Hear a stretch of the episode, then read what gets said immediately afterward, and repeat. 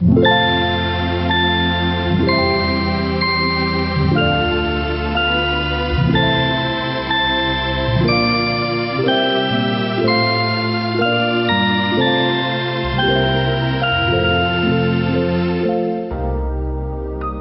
s nami, s vašimi myšlienkami.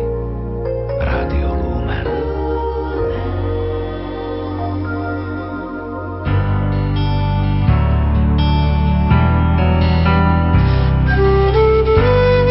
Šiesté rozhlasové duchovné cvičenia s banskobystrickým diecézným biskupom monsignorom Marianom Chovancom. Skúsme na vlastnej koži, ako môže Boh aj cez rozhlasové duchovné cvičenia vstúpiť do nášho života a ako sa aj takýmto spôsobom buduje Božie kráľovstvo. Svetlo a pokoj do vašich príbytkov. Pracovníci Rádia Lumen vám prajú požehnané a milostiplné veľkonočné sviatky. Ďakujeme, že nás počúvate.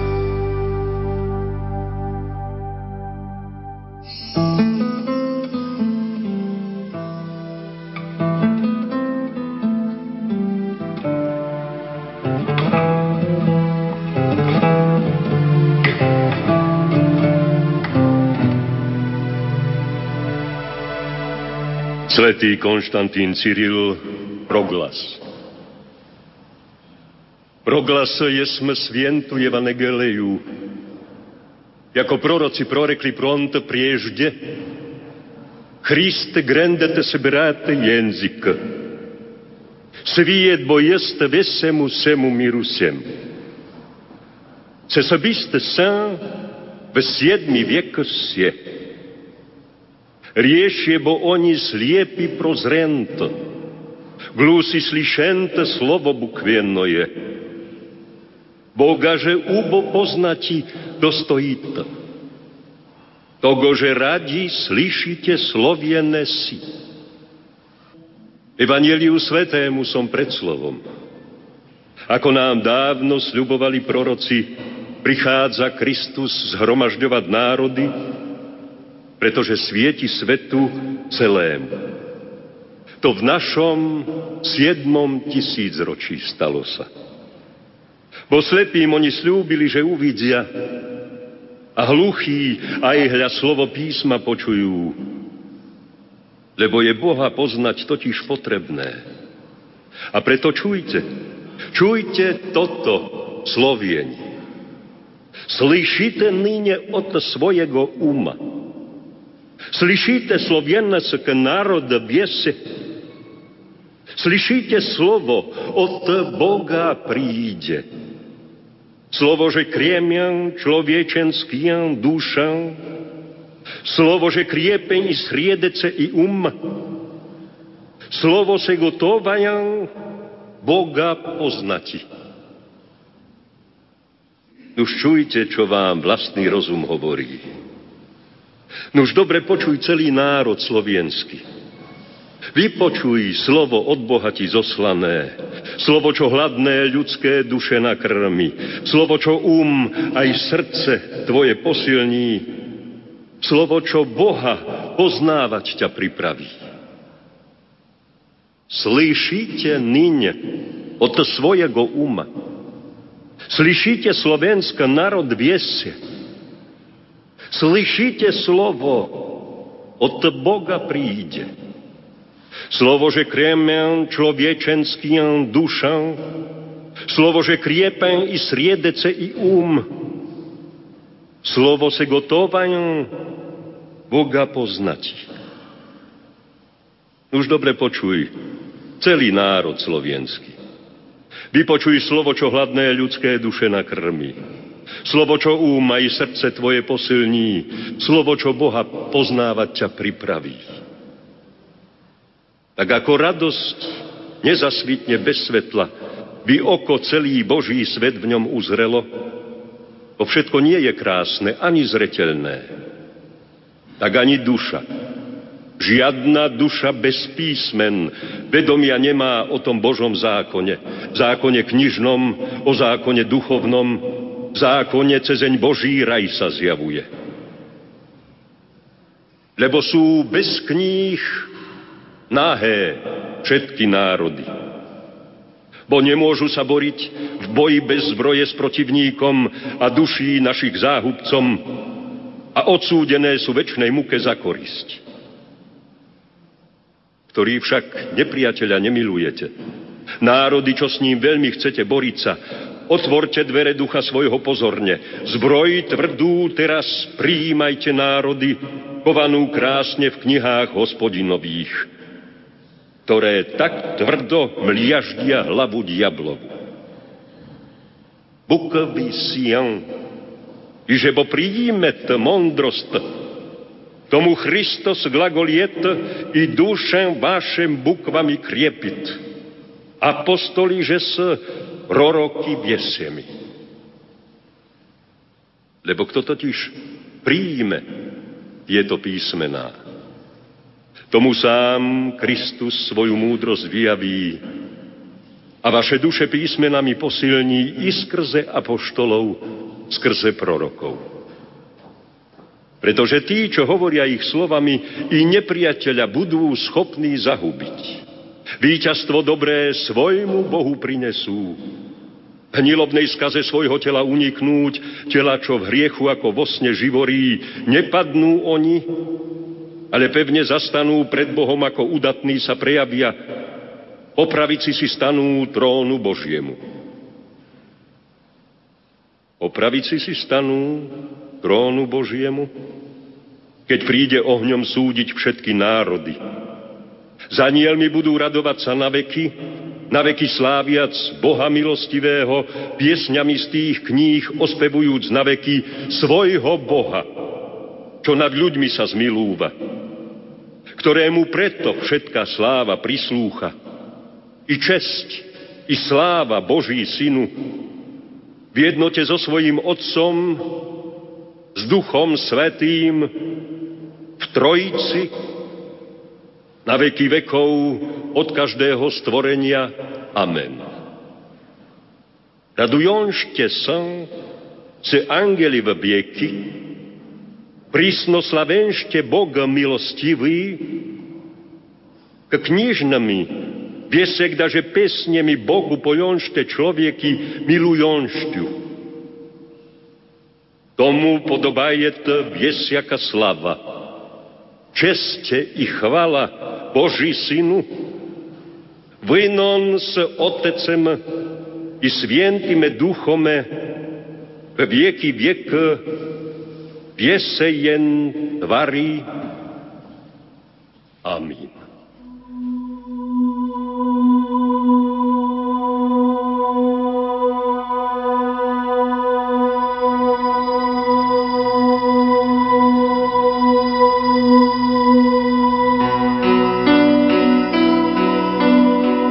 Poslucháči, slovami majstra slova Jozefa Šimonoviča otvárame dnešnú druhú časť 6 rozhlasových duchovných cvičení s motom Viera je poklad života.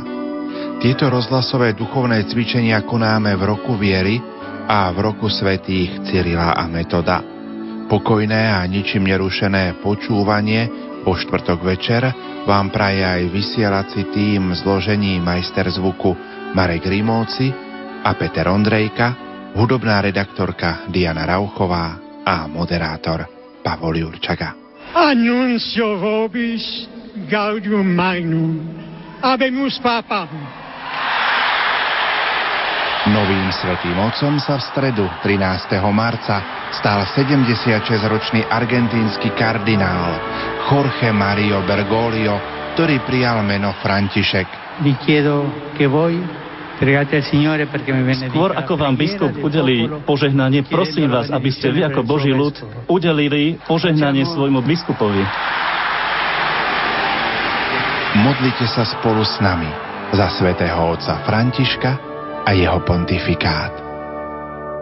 Et benedictio Dei omnipotentis. Požehnanie všemohúceho Boha, Otca, et Filii, et Spiritu Svätého. Nech zostupí na vás a zostane s vami navždy. Amen.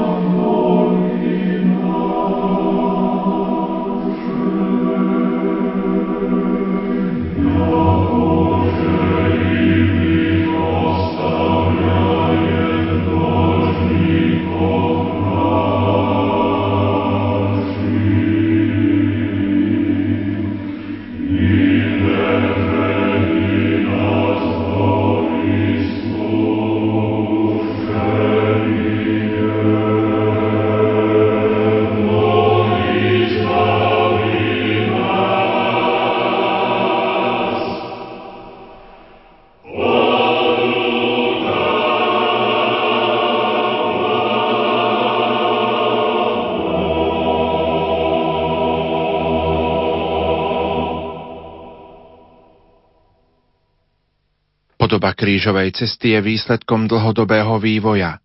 V prvých storočiach veriaci zdôrazňovali utrpenie, smrť a zmŕtvychstanie Ježiša Krista. Kresťania prvých storočí mali vo veľkej úcte kríž Krista kráľa, ktorý z kríža, na ktorom dokončil vykúpenie ľudského rodu, kráľuje nad svetom.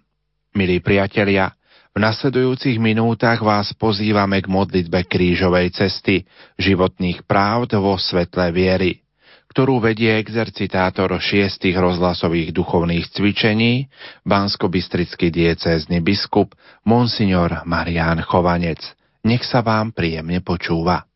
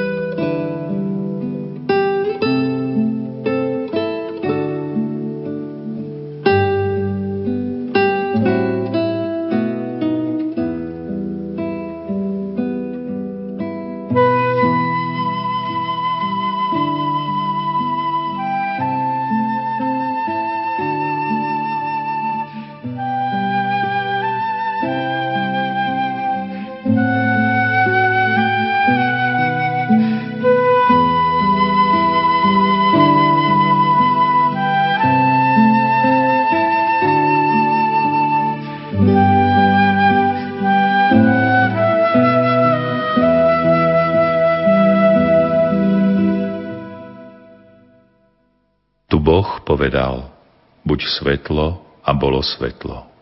Boh videl, že svetlo je dobré i oddelil svetlo od tmy. V plnosti času svetlo prišlo na svet a ľudia milovali tmu viac ako svetlo, lebo ich skutky boli zlé. Veď každý, kto zle robí, nenávidí svetlo a nejde na svetlo, aby jeho skutky neboli odhalené. Ale kto pozná pravdu, koná pravdu, ide na svetlo, aby bolo vidieť, že svoje skutky koná v Bohu. Bez svetla, ktoré v biblickej reči znamená poznanie a pravdu, nemôžeme plnohodnotne žiť. Pane, Ty si nám priniesol svetlo a stálo ťa to život. Daj, aby sme si Tvoje svetlo vážili, túžili po ňom, vytrvalo ho hľadali a v Tvojom svetle žili. Amen.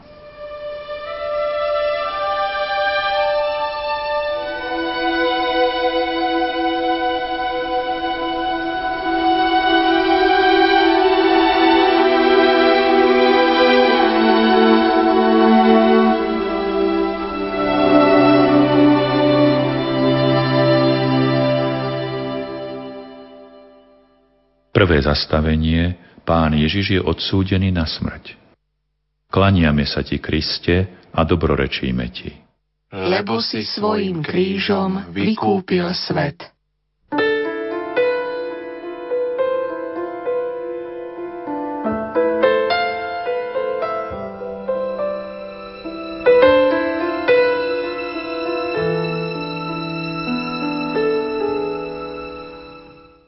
Pilát povedal Ježišovi, čo je pravda?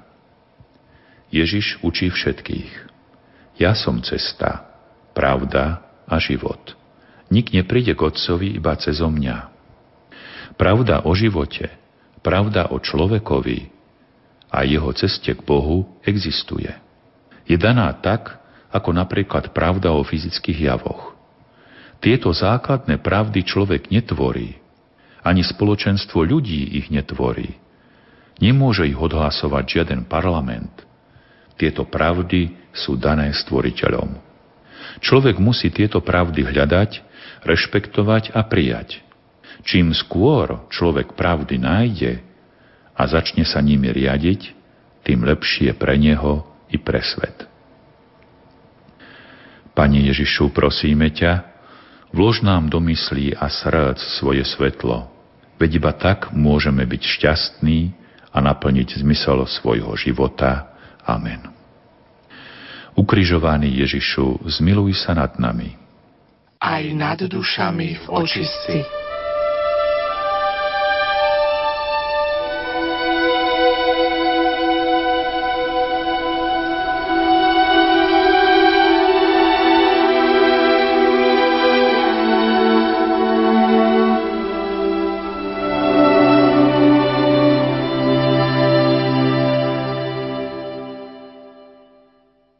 nové zastavenie.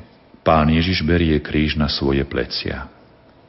Klaniame sa ti, Kriste, a dobrorečíme ti. Lebo si svojím krížom vykúpil svet.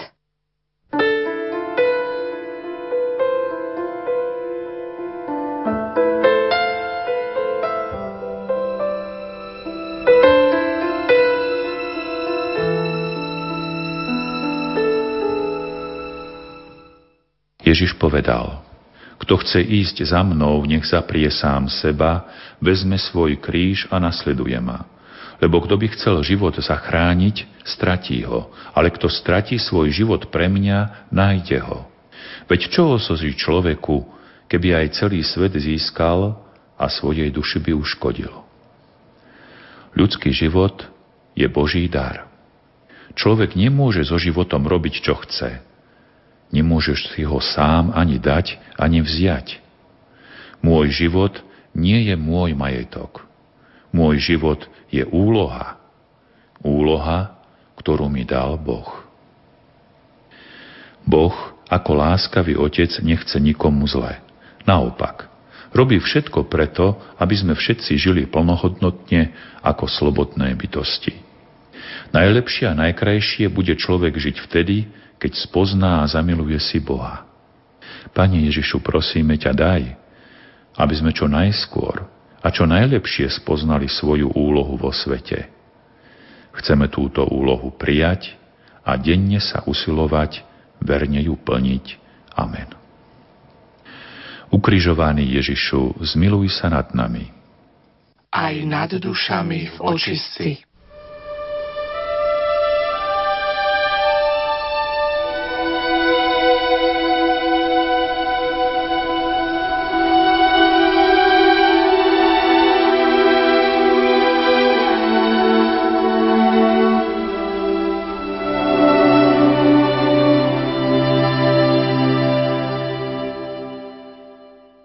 Tretie zastavenie.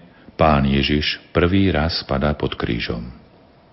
Klaniame sa ti, Kriste, a dobrorečíme ti. Lebo si svojím krížom vykúpil svet.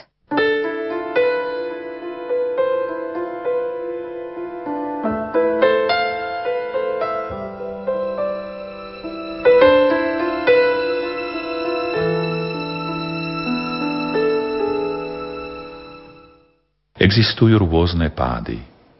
Tie najhoršie sú morálne pády, hriechy.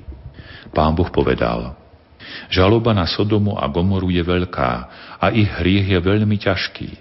Zostúpim, aby som sa presvedčil, či naozaj tak robia, aká je žaloba, čo došla ku mne a či nie. Chcem to vedieť.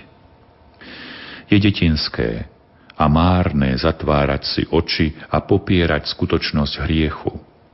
Hriech je prítomný v dejinách človeka.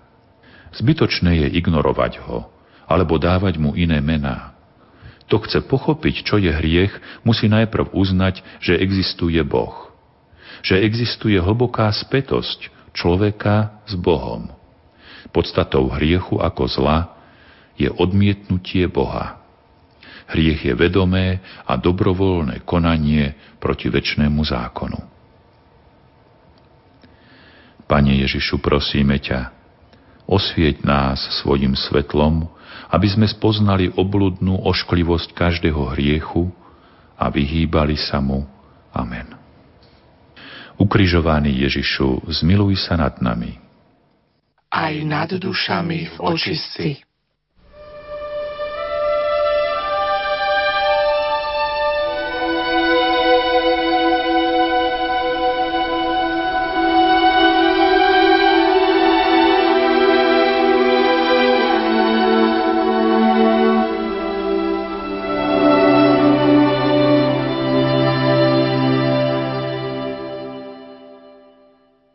Zastavenie. Pán Ježiš sa stretá so svojou matkou. Klaniame sa ti, Kriste, a dobrorečíme ti. Lebo si svojím krížom vykúpil svet.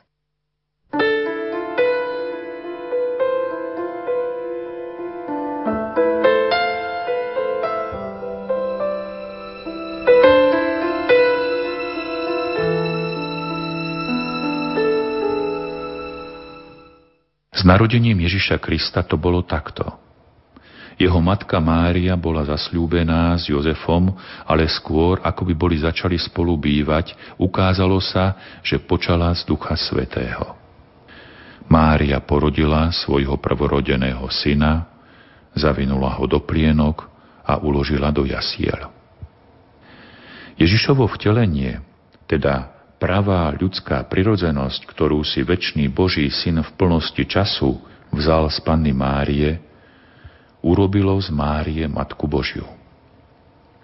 Teologickým dôvodom pre Božie materstvo Márie je skutočnosť, že ona počala a porodila samostatnú a historickú osobu Ježiša Krista, bohočloveka. Nedala mu božskú osobu, ani božskú prirodzenosť. Tie mal od večnosti, ale dala mu ľudskú prirodzenosť. Táto ľudská prirodzenosť Ježiša ani na chvíľu nejestvovala samostatne. V okamihu počatia ju druhá božská osoba prijala a zosobnila. Pane Ježišu, Ty si miloval a poslúchal svoju matku. A keď si zomieral na kríži, urobil si ju aj našou matkou. Daj, aby sme Máriu, tento Tvoj dar z kríža, prijali a zamilovali si ju. Amen. Ukrižovaný Ježišu, zmiluj sa nad nami. Aj nad dušami v očistci.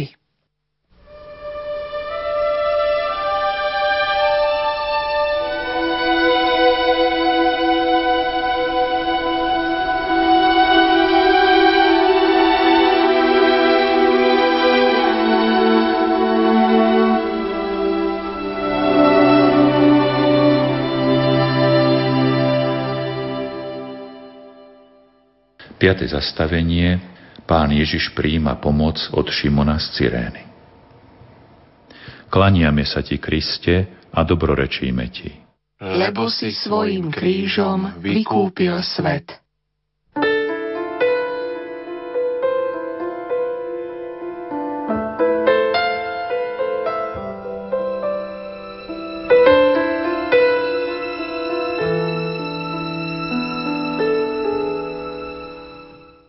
Matúš evanjelista napísal o Ježišovej krížovej ceste. Ako vychádzali, stretli človeka z Cyrény menom Šimona. Toho prinútili, aby Ježišovi niesol kríž. Tak prišli na miesto, ktoré sa volá Golgota, čo znamená lebka. Boží syn mohol krížovú cestu zvládnuť aj sám.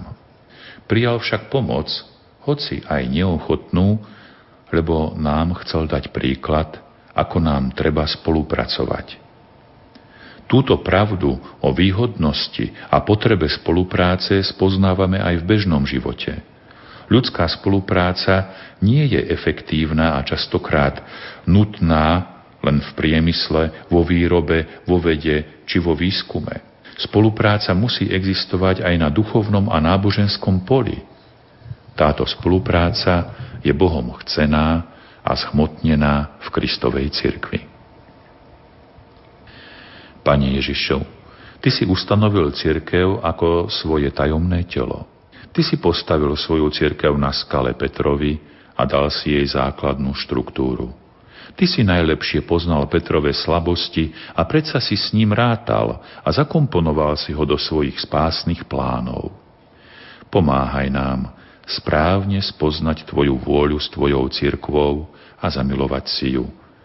Veď bez nej nemôžeme byť spasení. Amen. Ukrižovaný Ježišu, zmiluj sa nad nami. Aj nad dušami v očistci.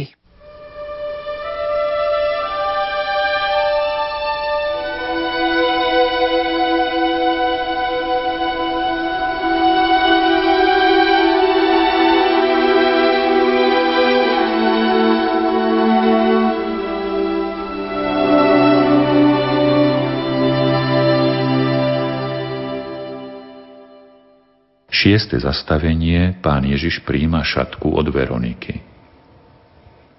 Klaniame sa Ti, Kriste, a dobrorečíme Ti. Lebo si svojím krížom vykúpil svet.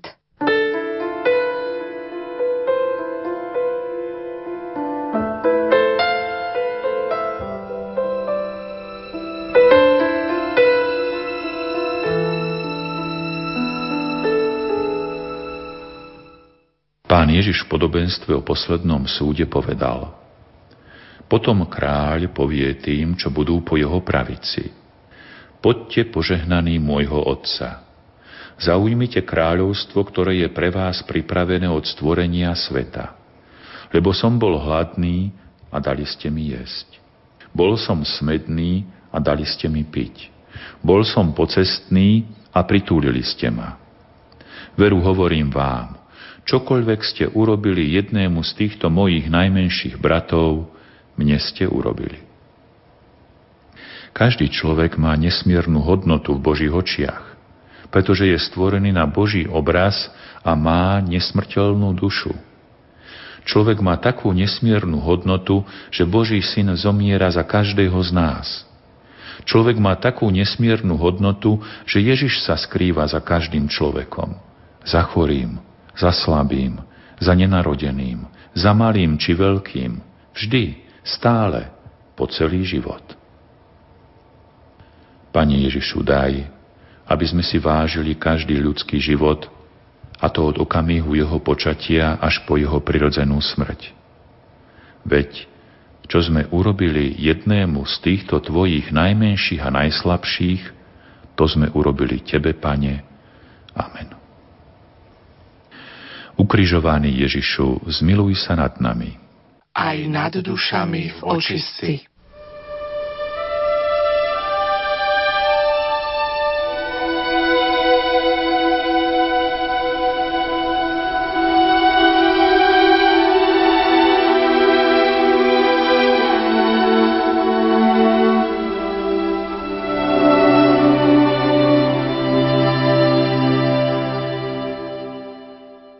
Siedme zastavenie. Pán Ježiš padá druhý raz pod krížom. Klaniame sa ti, Kriste, a dobrorečíme ti. Lebo si svojím krížom vykúpil svet.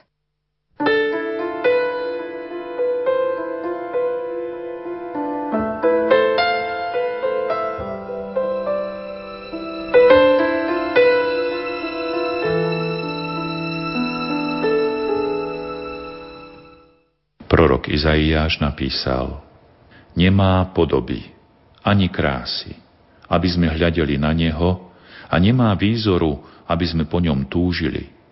V skutku, on niesol naše choroby a našimi bôľmi sa on zaťažil, no my sme ho pokladali za zbitého, trestaného Bohom a pokoreného. On však bol prebodnutý pre naše hriechy, stríznený pre naše neprávosti. Na ňom je trest pre naše blaho a jeho ranami sme uzdravení.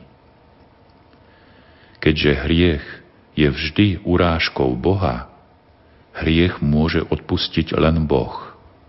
Preto človek môže hľadať a nájsť cestu spásy len vo vzývaní Boha Vykupiteľa. Iba jeho ranami sme uzdravení. Hriešnik musí nastúpiť na cestu obrátenia a pokánia. Hoci hriech je predovšetkým urážkou Boha, zároveň je aj urážkou spoločenstva cirkvi.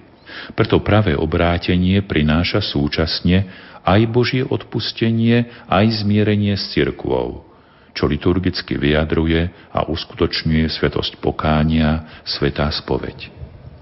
Pane Ježišu, ty si ustanovil 7 sviatostí. Ďakujeme ti za tento dar vzácnych a potrebných nástrojov spásy. Daj, aby sme tvoje sviatosti s hlbokou vierou a láskou prijímali. Amen. Ukrižovaný Ježišu, zmiluj sa nad nami. Aj nad dušami v očistci.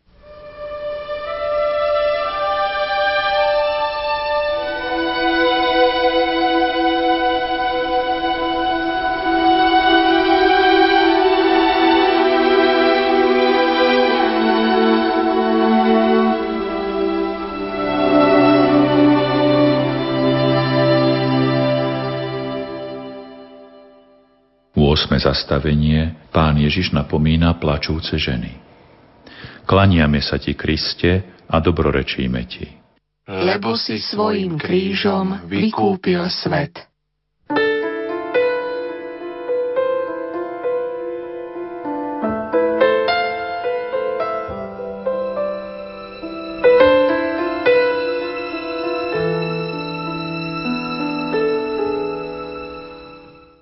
Evanjelista Lukáš napísal: Za Ježišom šiel veľký zástup ľudu a žien, ktoré nad ním kvílili a nariekali.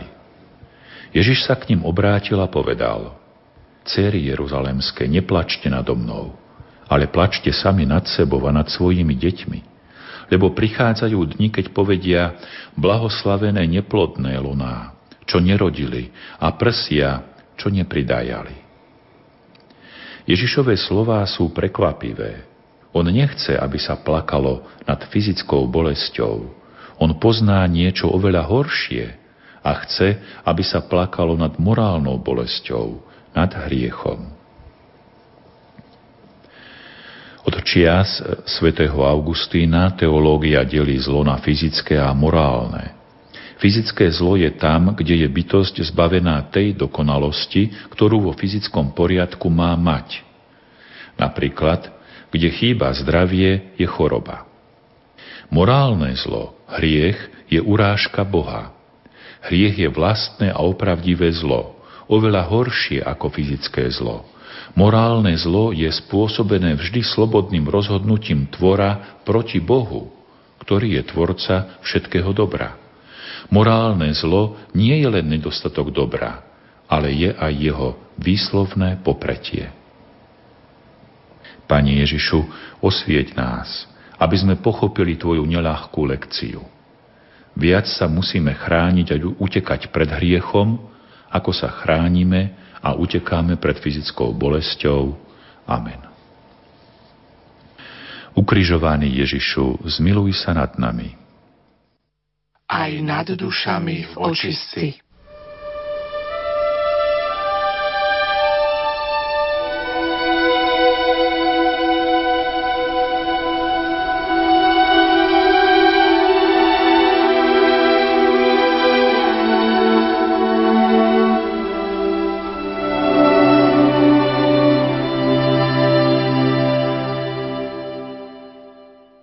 Deviate zastavenie. Pán Ježiš padá tretí raz pod krížom. Klaniame sa Ti, Kriste, a dobrorečíme Ti. Lebo si svojím krížom vykúpil svet.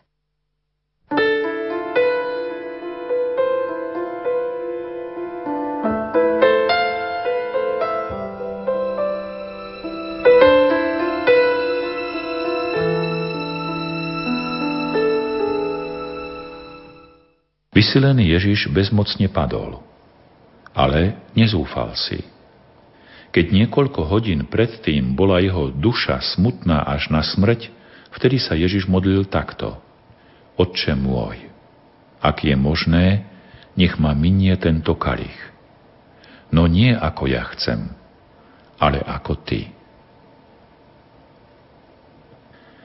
Vieme, že život býva niekedy veľmi ťažký a má mnohé tragické stránky.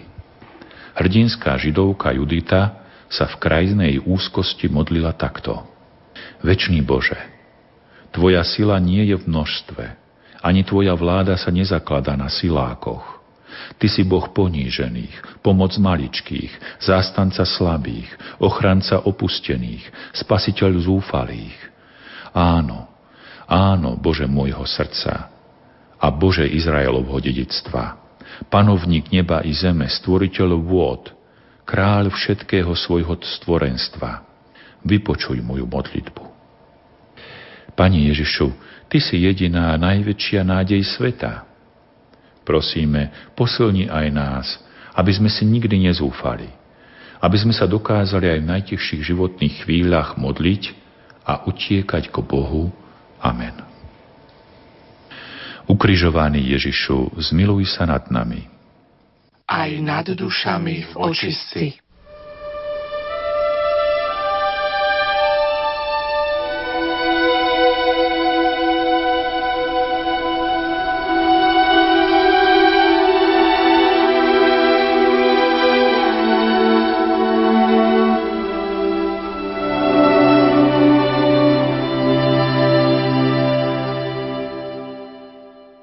Desiate zastavenie. Pán Ježiš je vyslečený zo šiat. Klaniame sa Ti, Kriste, a dobrorečíme Ti. Lebo si svojím krížom vykúpil svet.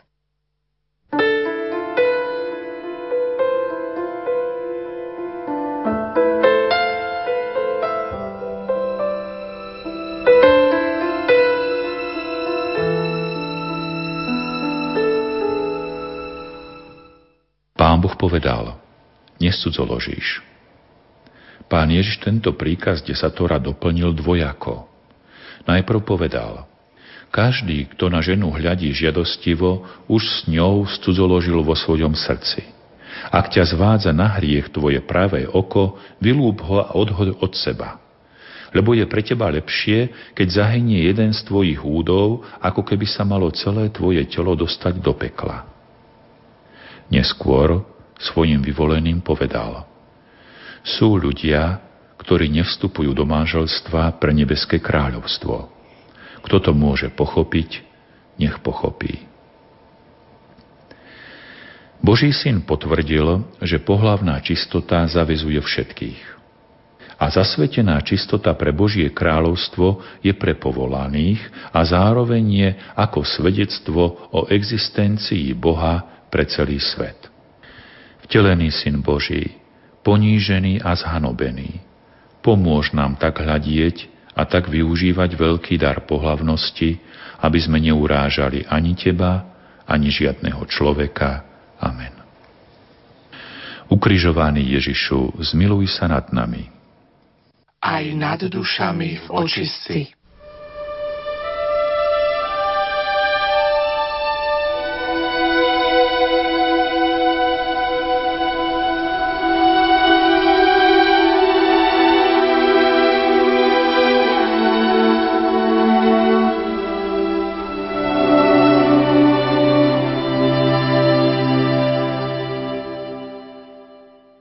Jedenáste zastavenie. Pán Ježiš je pribitý na kríž. Klaniame sa ti, Kriste, a dobrorečíme ti. Lebo si svojím krížom vykúpil svet.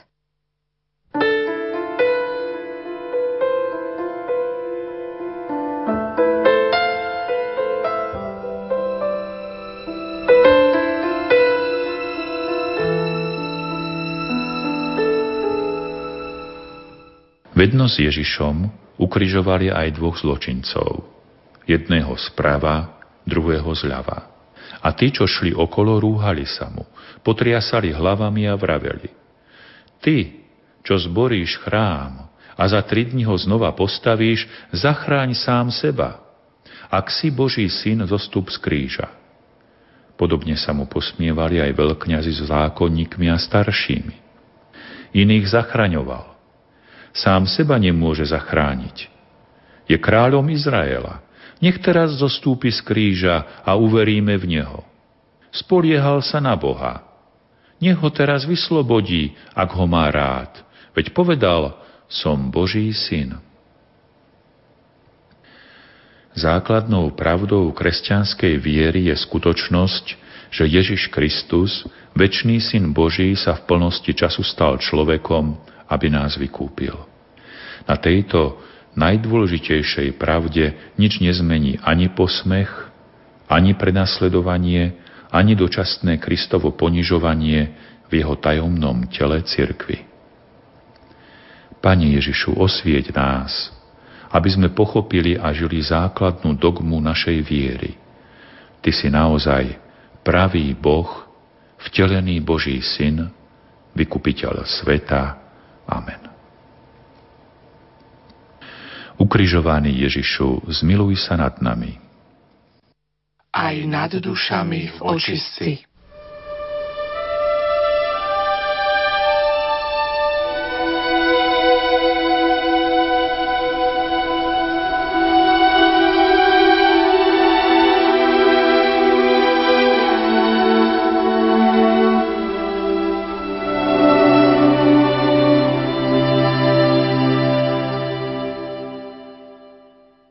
Dvanáste zastavenie.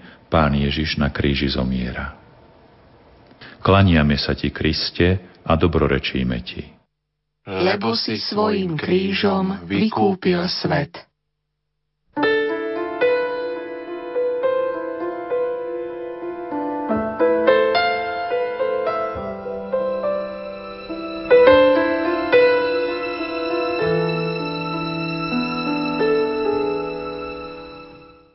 Od 12. hodiny nastala tma po celej zemi až do 3. hodiny popoludní. Okolo 3:00 zvolal Ježiš mocným hlasom: Eli, Eli, lema sabachtani. Čo znamená: Bože môj, prečo si ma opustil? Keď to počuli niektorí z tých, čo tam stáli, vraveli: Volá Eliáša. Jeden z nich hneď odbehol, vzal špongiu, naplnil ju octom, nastokol ju na trstinu a dával mu piť. Ale ostatní hovorili: Počkaj, nech uvidíme, či ho Eliáš príde vyslobodiť. Ježiš však znova zvolal mocným hlasom a vydýchol dušu. Takto Boh miloval svet, že dal svojho jednorodeného syna, aby nezahynul nikto v neho verí, ale aby mal večný život. Lebo Boh neposlal syna na svet, aby svet odsúdil, ale aby sa skrze neho svet spasil. Kto v neho verí, nie je súdený, ale kto neverí, už je odsúdený, pretože neuveril v meno jednorodeného Božieho syna. Kristus Pán vstúpil zo sveta v ľudskom tele ako Boží vykupiteľ, ako záchranca celého sveta pre dobro všetkých. Najmä pre šťastný a plnohodnotný život ľudí. Je tu pre pravé duchovné dobro sveta. Aké milné a aké tragické je hľadieť na Krista ako na nepriateľa, ako na cudzieho, alebo ako na zbytočného. Pani Ježišu, daj spoznať nám a cez nás všetkým ľuďom, že Ty si prišiel medzi nás z lásky a že si zomrel na kríži pre naše pravé dobro a večné šťastie. Amen. Ukrižovaný Ježišu, zmiluj sa nad nami. Aj nad dušami v očistci.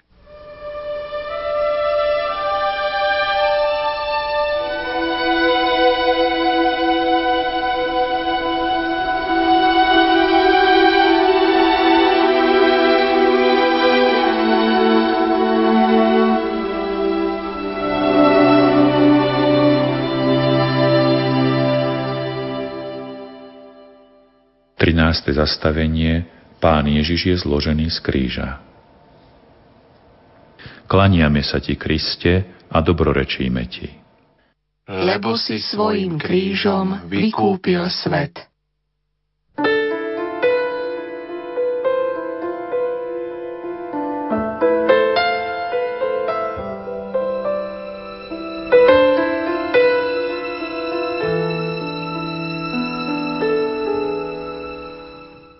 Pán Boh skúšal Abraháma a povedal mu: Vezmi svojho syna, svojho jediného syna Izáka, ktorého miluješ, a choď do krajiny moria.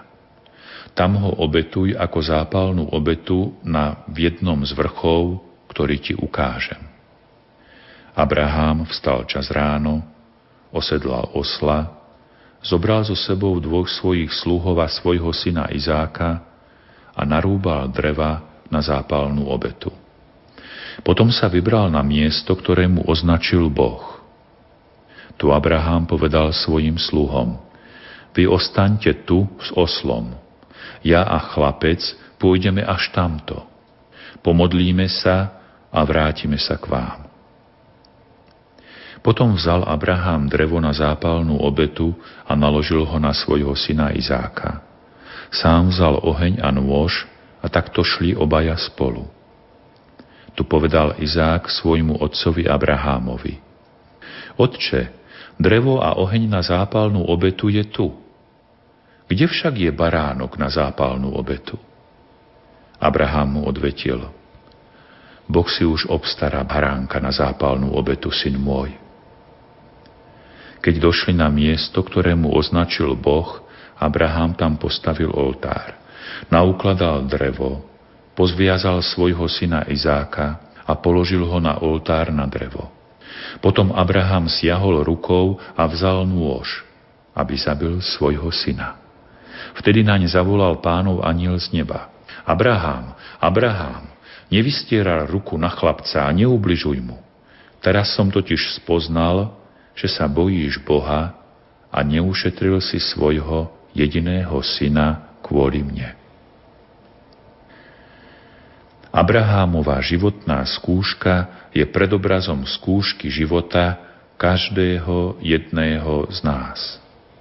Na zemi žijeme preto, aby sme boli preskúšaní. Len Boh vie, aká bude táto skúška, kedy skončí a v akej obstojíme. Príklad Abraháma a životná obeta Ježiša Krista potvrdzujú pravdu o životnej skúške. Pane Ježišu, zložili ťa z kríža, lebo ty si na ňom dokonale zložil svoju skúšku. Miloval si Boha Otca nadovšetko a poslúchal si ho až na smrť. Prosíme ťa, požehnaj nás. Buď pri nás v našich životných skúškach, aby sme aj my tak verne obstáli, ako si obstál ty. Amen. Ukrižovaný Ježišu, zmiluj sa nad nami. Aj nad dušami v očistci.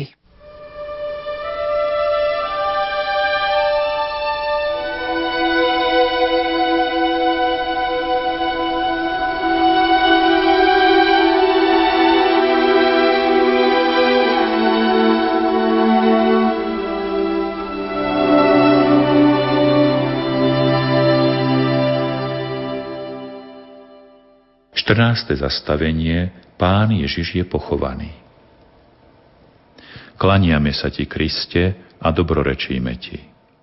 Lebo si svojím krížom vykúpil svet.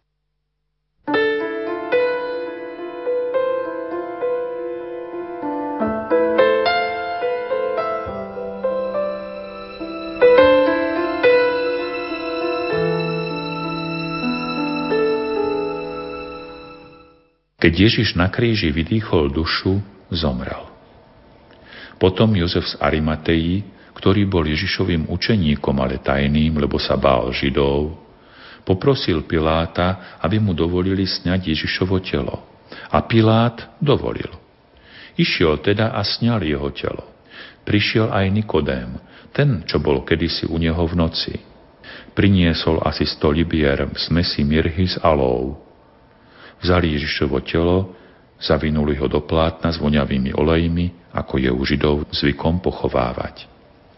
V tých miestach, kde bol ukrižovaný, bola záhrada a v záhrade nový hrob, v ktorom ešte nik neležal. Tam teda uložili Ježiša, lebo bol židovský prípravný deň a hrob bol blízko.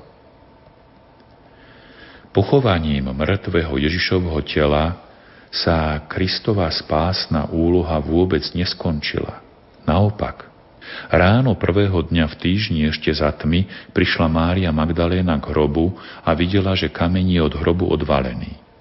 A večer, v ten istý deň, keď boli učeníci zo strachu pred Židmi zhromaždení za zatvorenými dverami, prišiel Ježiš, stál si doprostred a povedal im: Pokoj vám. Ako to povedal, ukázal im ruky a bok. Učeníci sa zaradovali, keď videli Pána. Tomáš, jeden z 12, nebol s nimi, keď prišiel Ježiš. Ostatní učeníci mu hovorili: Videli sme Pána. Ale on im povedal: Ak neuvidím na jeho rukách stopy po klincoch a nevložím svoj prst do rán po klincoch a nevložím svoju ruku do jeho boku, neuverím. 8 dní boli jeho učeníci zasa vnútri a Tomáš bol s nimi. Prišiel Ježiš, hoci dvere boli zatvorené. Stal si doprostred a povedal: Pokoj vám. Potom povedal Tomášovi: Vlož sem prst a pozri moje ruky. Vystri ruku a vlož ju do môjho boku a nebuď neveriaci, ale veriaci. Tomáš mu odpovedal: Pán môj a Boh môj. Ježiš mu povedal: Uveril si, pretože si ma videl. Blahoslavení tí, čo nevideli a uverili. Ježišovo telesné zmŕtvychstanie je neoddeliteľnou a podstatnou súčasťou našej viery. Zároveň je dôkazom, že aj naše telá budú raz vzkriesené k novému životu podľa duchovných kvalít našej duše v okamihu smrti. Pane Bože, prosíme ťa o pochopenie, že naša existencia smrťou nekončí, ale prechádza do nového a nikdy nekončiaceho rozmeru. Daj nám, aby sme s Tvojou posvedzujúcou milosťou žili aj umierali a tak vstúpili do blaženej večnosti. Amen. Ukrižovaný Ježišu, zmiluj sa nad nami. Aj nad dušami v očistci.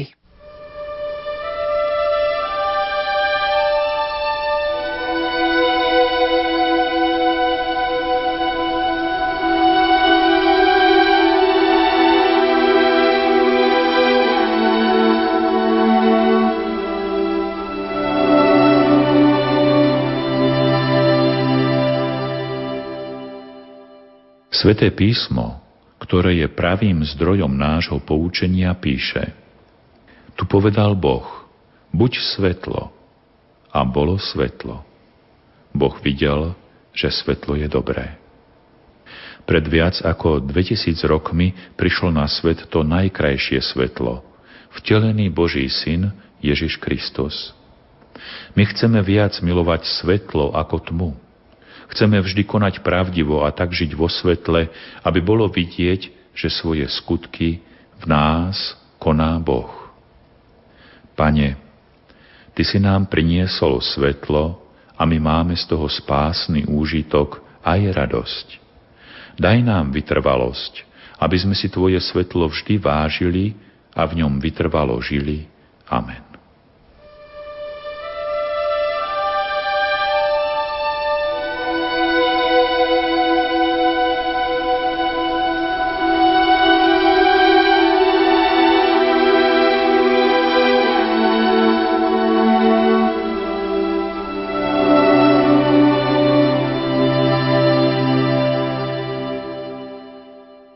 Modlíme sa na úmysel svätého Otca.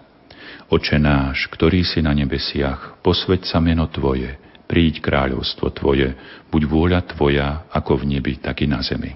Chlieb náš každodenný daj nám dnes a odpusť nám naše viny, ako i my odpúšťame svojim viníkom, a neuveď nás do pokušenia, ale zbav nás zlého. Amen. Zdravá Mária, milosti plná, Pán s Tebou, požehnaná si medzi ženami a požehnaný je plod života Tvojho, Ježiš. Svetá Mária, Matka Božia, pros za nás hriešných, teraz i v hodinu smrti našej. Amen. Pane Ježišu Kriste, vypočuj svätého Otca, pápeža Františka, svojho námestníka, aby dosiahol všetko, o čo prosí v Tvojom mene od nebeského Otca, lebo Ty žiješ a kráľuješ na veky vekov. Amen. Sláva Otcu i Synu i Duchu Svätému. Ako bolo na počiatku, tak nech je i teraz, i vždycky, i na veky vekov. Amen.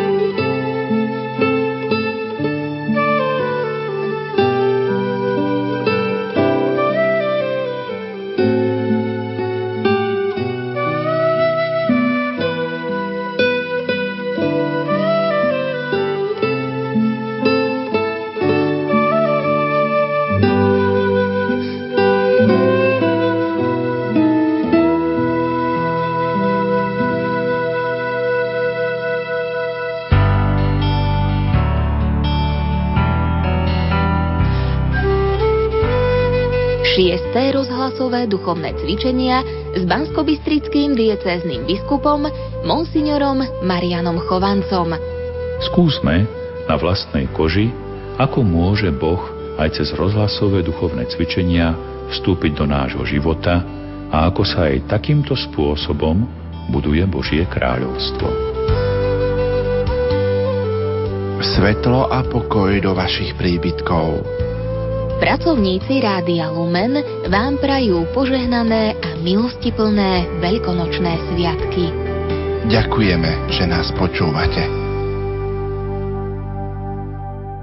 Na stavbe Európy je aj časť Muriva naša, slovanská.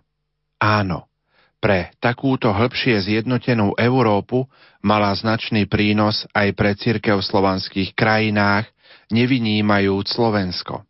Zrieť sa tohto znamená ľahkomyselne a nevšímavo sa obrátiť k týmto vzácnym hodnotám a byť falšovateľom dejín. Milí poslucháči, a teraz vás pozývam pomodliť sa spolu s nami litánie k svätým Cyrilovi a Metodovi.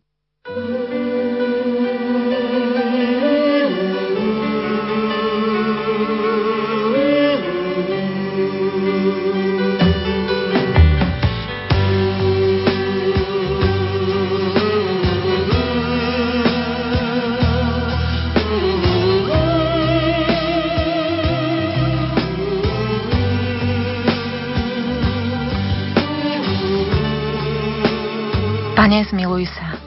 Pane, zmiluj sa. Kriste, zmiluj sa. Kriste, zmiluj sa. Pane, zmiluj sa. Pane, zmiluj sa. Otec na nebesiach Bože, zmiluj sa nad nami. Syn, vykupiteľ sveta Bože, zmiluj sa nad nami. Duch svätý Bože, zmiluj sa nad nami. Svätá Trojica, jeden Boh, zmiluj sa nad nami. Svätý Cyril a Metod, prichádzajúci so slovom Evanielia, orodujte za nás. Svätý Cyril a Metod, oslavujúci celým svojim životom Boha, orodujte za nás. Svätý Cyril a Metod, chváliaci milosrdenstvo Boha, orodujte za nás. Svätý Cyril a Metod, verní vyznávači pravého Boha, orodujte za nás. Svätý Cyril a Metod, ohlasujúci veľké skutky Boha, orodujte za nás. Svätý Cyril a Metod, šíriaci pokoj Kristov, orodujte za nás. Svätý Cyril a Metod, sítiaci národy slovom Božím, orodujte za nás. Svätý Cyril a Metod, milujúci Krista, orodujte za nás. Svätý Cyril a Metod, poslušní synovia cirkvi, orodujte za nás. Svätý Cyril a Metod, zvestujúci slová života večného, orodujte za nás. Svätý Cyril a Metod, prinášajúci národom dary Ducha Svätého, orodujte za nás. Svätý Cyril a Metod, ohlasujúci Božie prikázania, orodujte za nás. Svätý Cyril a Metod, milujúci ľud, ku ktorému boli poslaní, orodujte za nás. Svätý Cyril a Metod, ohlasovatelia Božích zámerov, orodujte za nás.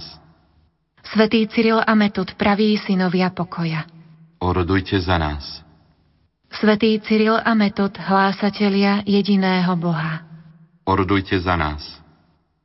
Svätý Cyril a Metod, hlásatelia veľkých diel Božích, orodujte za nás.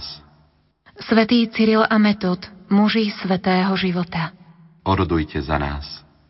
Svätý Cyril a Metod, hviezdy jasné slovenského národa, orodujte za nás. Svätý Cyril a Metod, lúče slnka vychádzajúceho v temnotách, orodujte za nás. Svätý Cyril a Metod, orodovníci za náš národ pred trónom Najvyššieho, orodujte za nás. Svätý Cyril a Metod, sláviaci spásnu Kristovu obetu, orodujte za nás. Svätý Cyril a Metod, učitelia lásky Boha, orodujte za nás. Svätý Cyril a Metod, ponížení svedkovia Krista, orodujte za nás. Svätý Cyril a Metod, trpiaci pre Krista, orodujte za nás. Svätý Cyril a Metod, svedčiaci svojim životom o spáse Kristovho kríža, orodujte za nás. Svätý Cyril a Metod, svetlá v temnotách, orodujte za nás. Svätý Cyril a Metod, hlásatelia Kristovho vykúpenia, orodujte za nás. Svätý Cyril a Metod, hlásatelia Božieho odpustenia, orodujte za nás. Svätý Cyril a Metod, ozdoby svätej cirkvi, orodujte za nás. Svätý Cyril a Metod, spievajúci chvály o Bohu, orodujte za nás. Svätý Cyril a Metod, zapaľujúci srdcia po Bohu, orodujte za nás.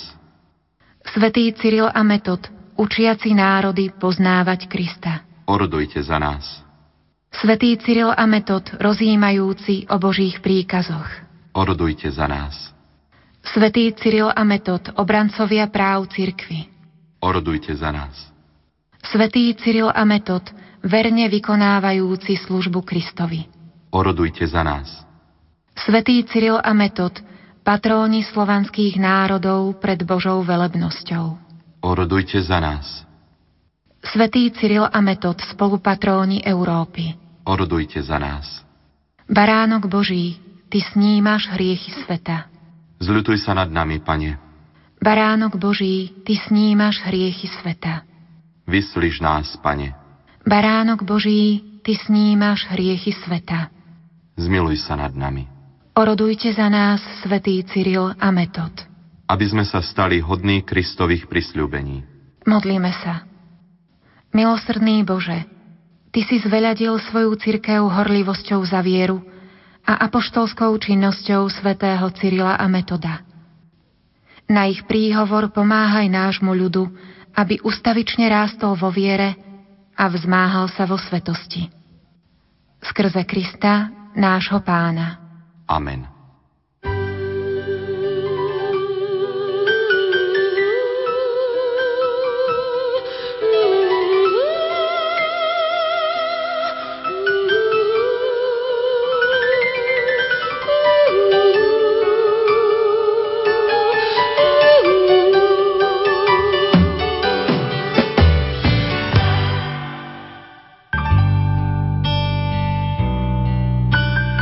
Jubilejný rok svätých Cyrila a Metoda prežívajme so slovami blahoslaveného Jána Pavla II., ktoré povedal 8. novembra 1981. Kríž na Kalvárii, na ňom trpiaci Kristus, pod ním ťažko skúšaná a milujúca matka. To je obraz, ktorý visí nad dejinami slovenského národa. Pri 1150. výročí je to výzva k vernosti tomuto dedičstvu. Platilo to v minulosti, platí to dnes. Moji drahí, zostávajte verní tomuto dedičstvu. Dedičstvo otcov zachovaj nám, Pane. My vám v tejto chvíli, milí poslucháči, ponúkame exkluzívne prostredníctvom Vatikánskeho rozhlasu príhovor svätého otca, blahoslaveného pápeža Jána Pavla II., ktorý povedal práve v roku 1981. Nech sa vám príjemne počúva.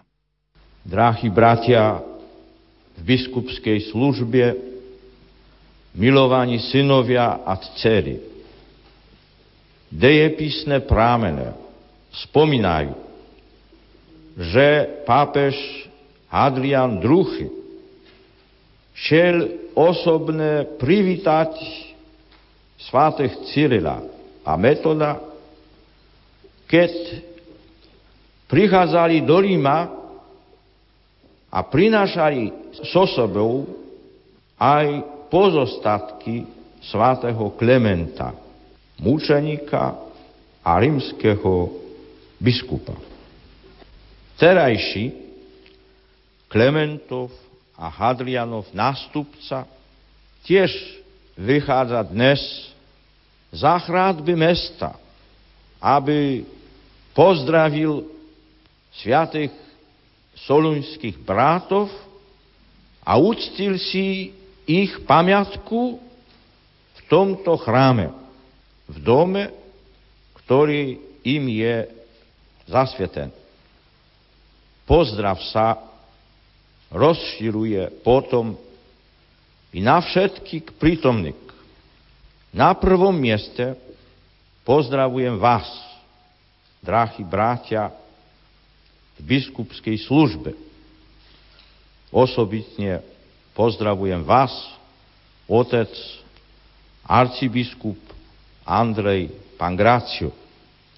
Vy ako diecézny biskup s láskou a so starostlivým okom bedlite nad životom a činnosťou slovenskej cyrilometodskej rodine, žijúcej v tomto ústave, a zaistujete jej začlenenie do všeobecnej cirkvi.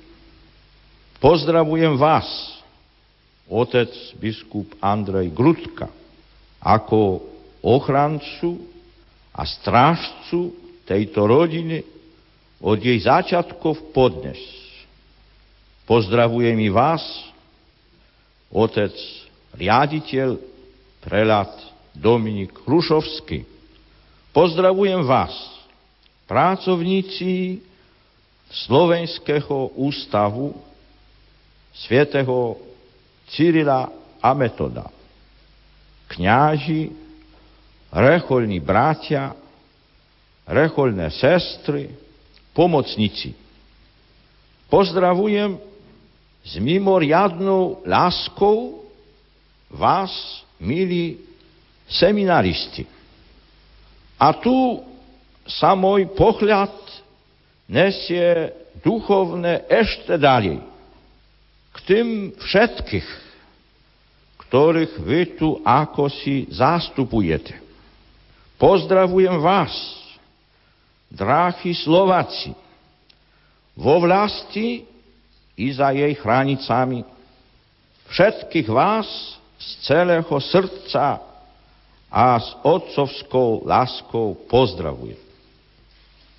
Táto láska viedla aj moje kroky do ústavu svätého Cyrila a Metoda.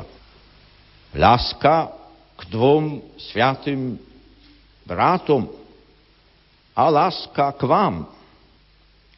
Moja návšteva v tomto ústave je novým ohnívkom v reťazi prejavov úcty a dôvery voči slovanským vierozvestom.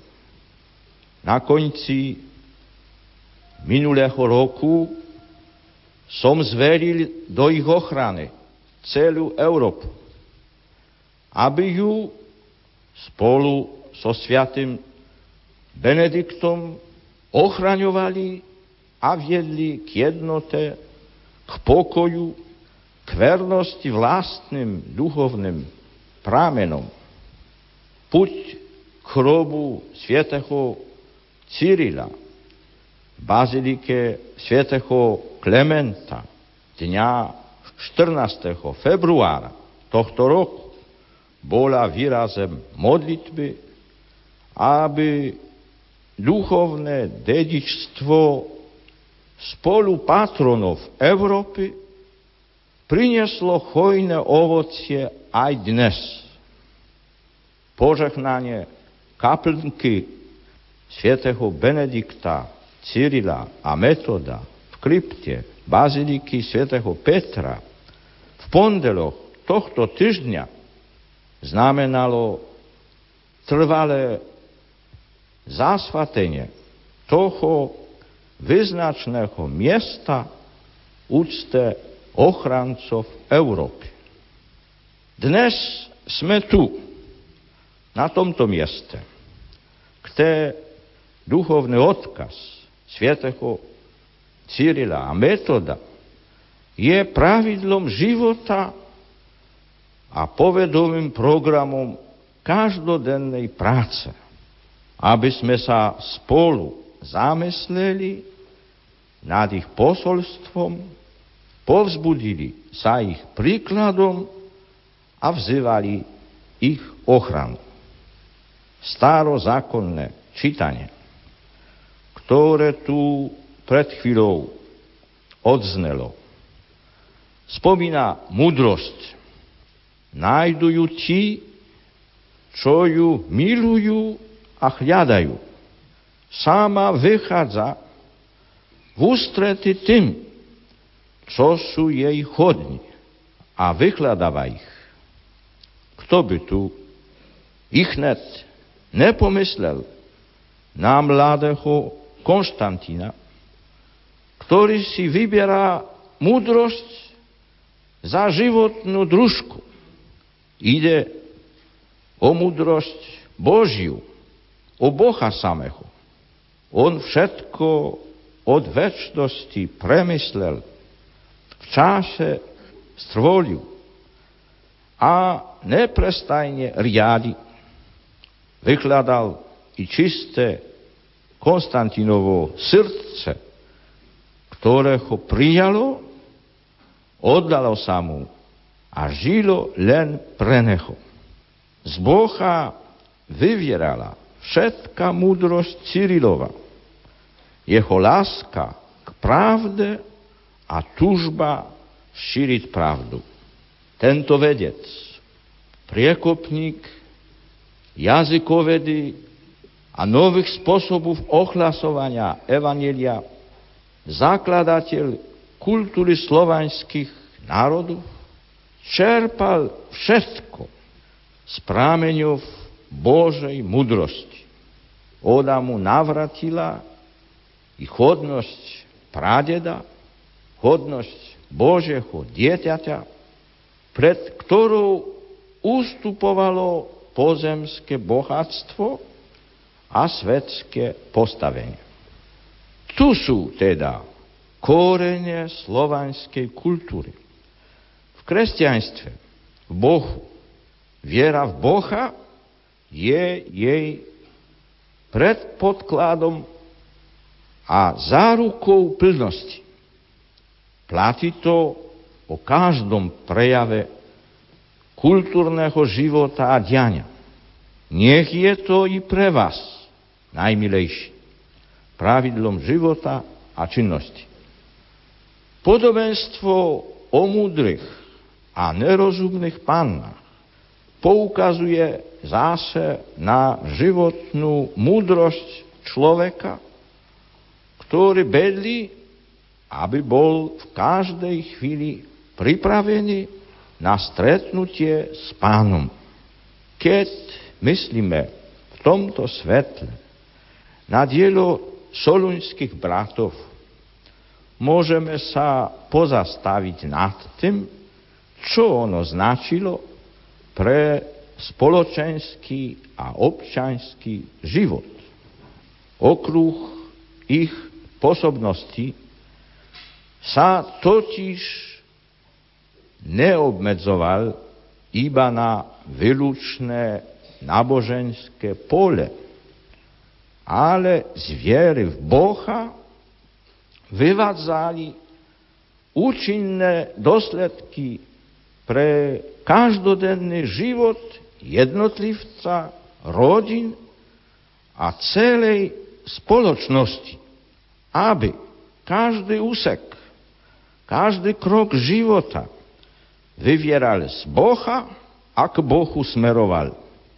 Takto kládli základy novej spoločnosti, novej spravodlivosti a pokoja. Nebali sa za tieto zásady bojovať a trpieť. V Bohu nachádzali cieľ, oporu a silu.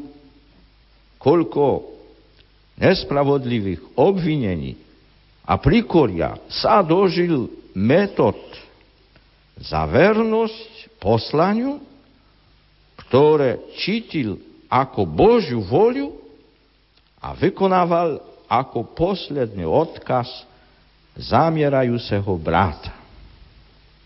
Príkladom rozumnej bedlivosti svätých vierozvestov je aj ich úsilie vychovať si nástupcov. Je totiž známe, že na ceste do večného mesta ich sprevádzal zástup učeníkov, ktorých vybrali a pripravili na kňazskú službu. Nie je to jedným zo základných cieľov tohto ústavu. Sledujte ho teda s rozumnou bedlivosťou podľa veľkého vzoru svätého Cyrila a Metoda. Cyril, ktorý musel za svoje podujatia veľa bojovať, a Metod, ktorý za ne mnoho pretrpel, dali národom, čo boli dejskom ich pôsobenia, ďalší dokaz rozumnej bedlivosti, aj tým, že ich naučili trpieť a viedli ich k vzoru trpiaceho človeka, k Panne Márii.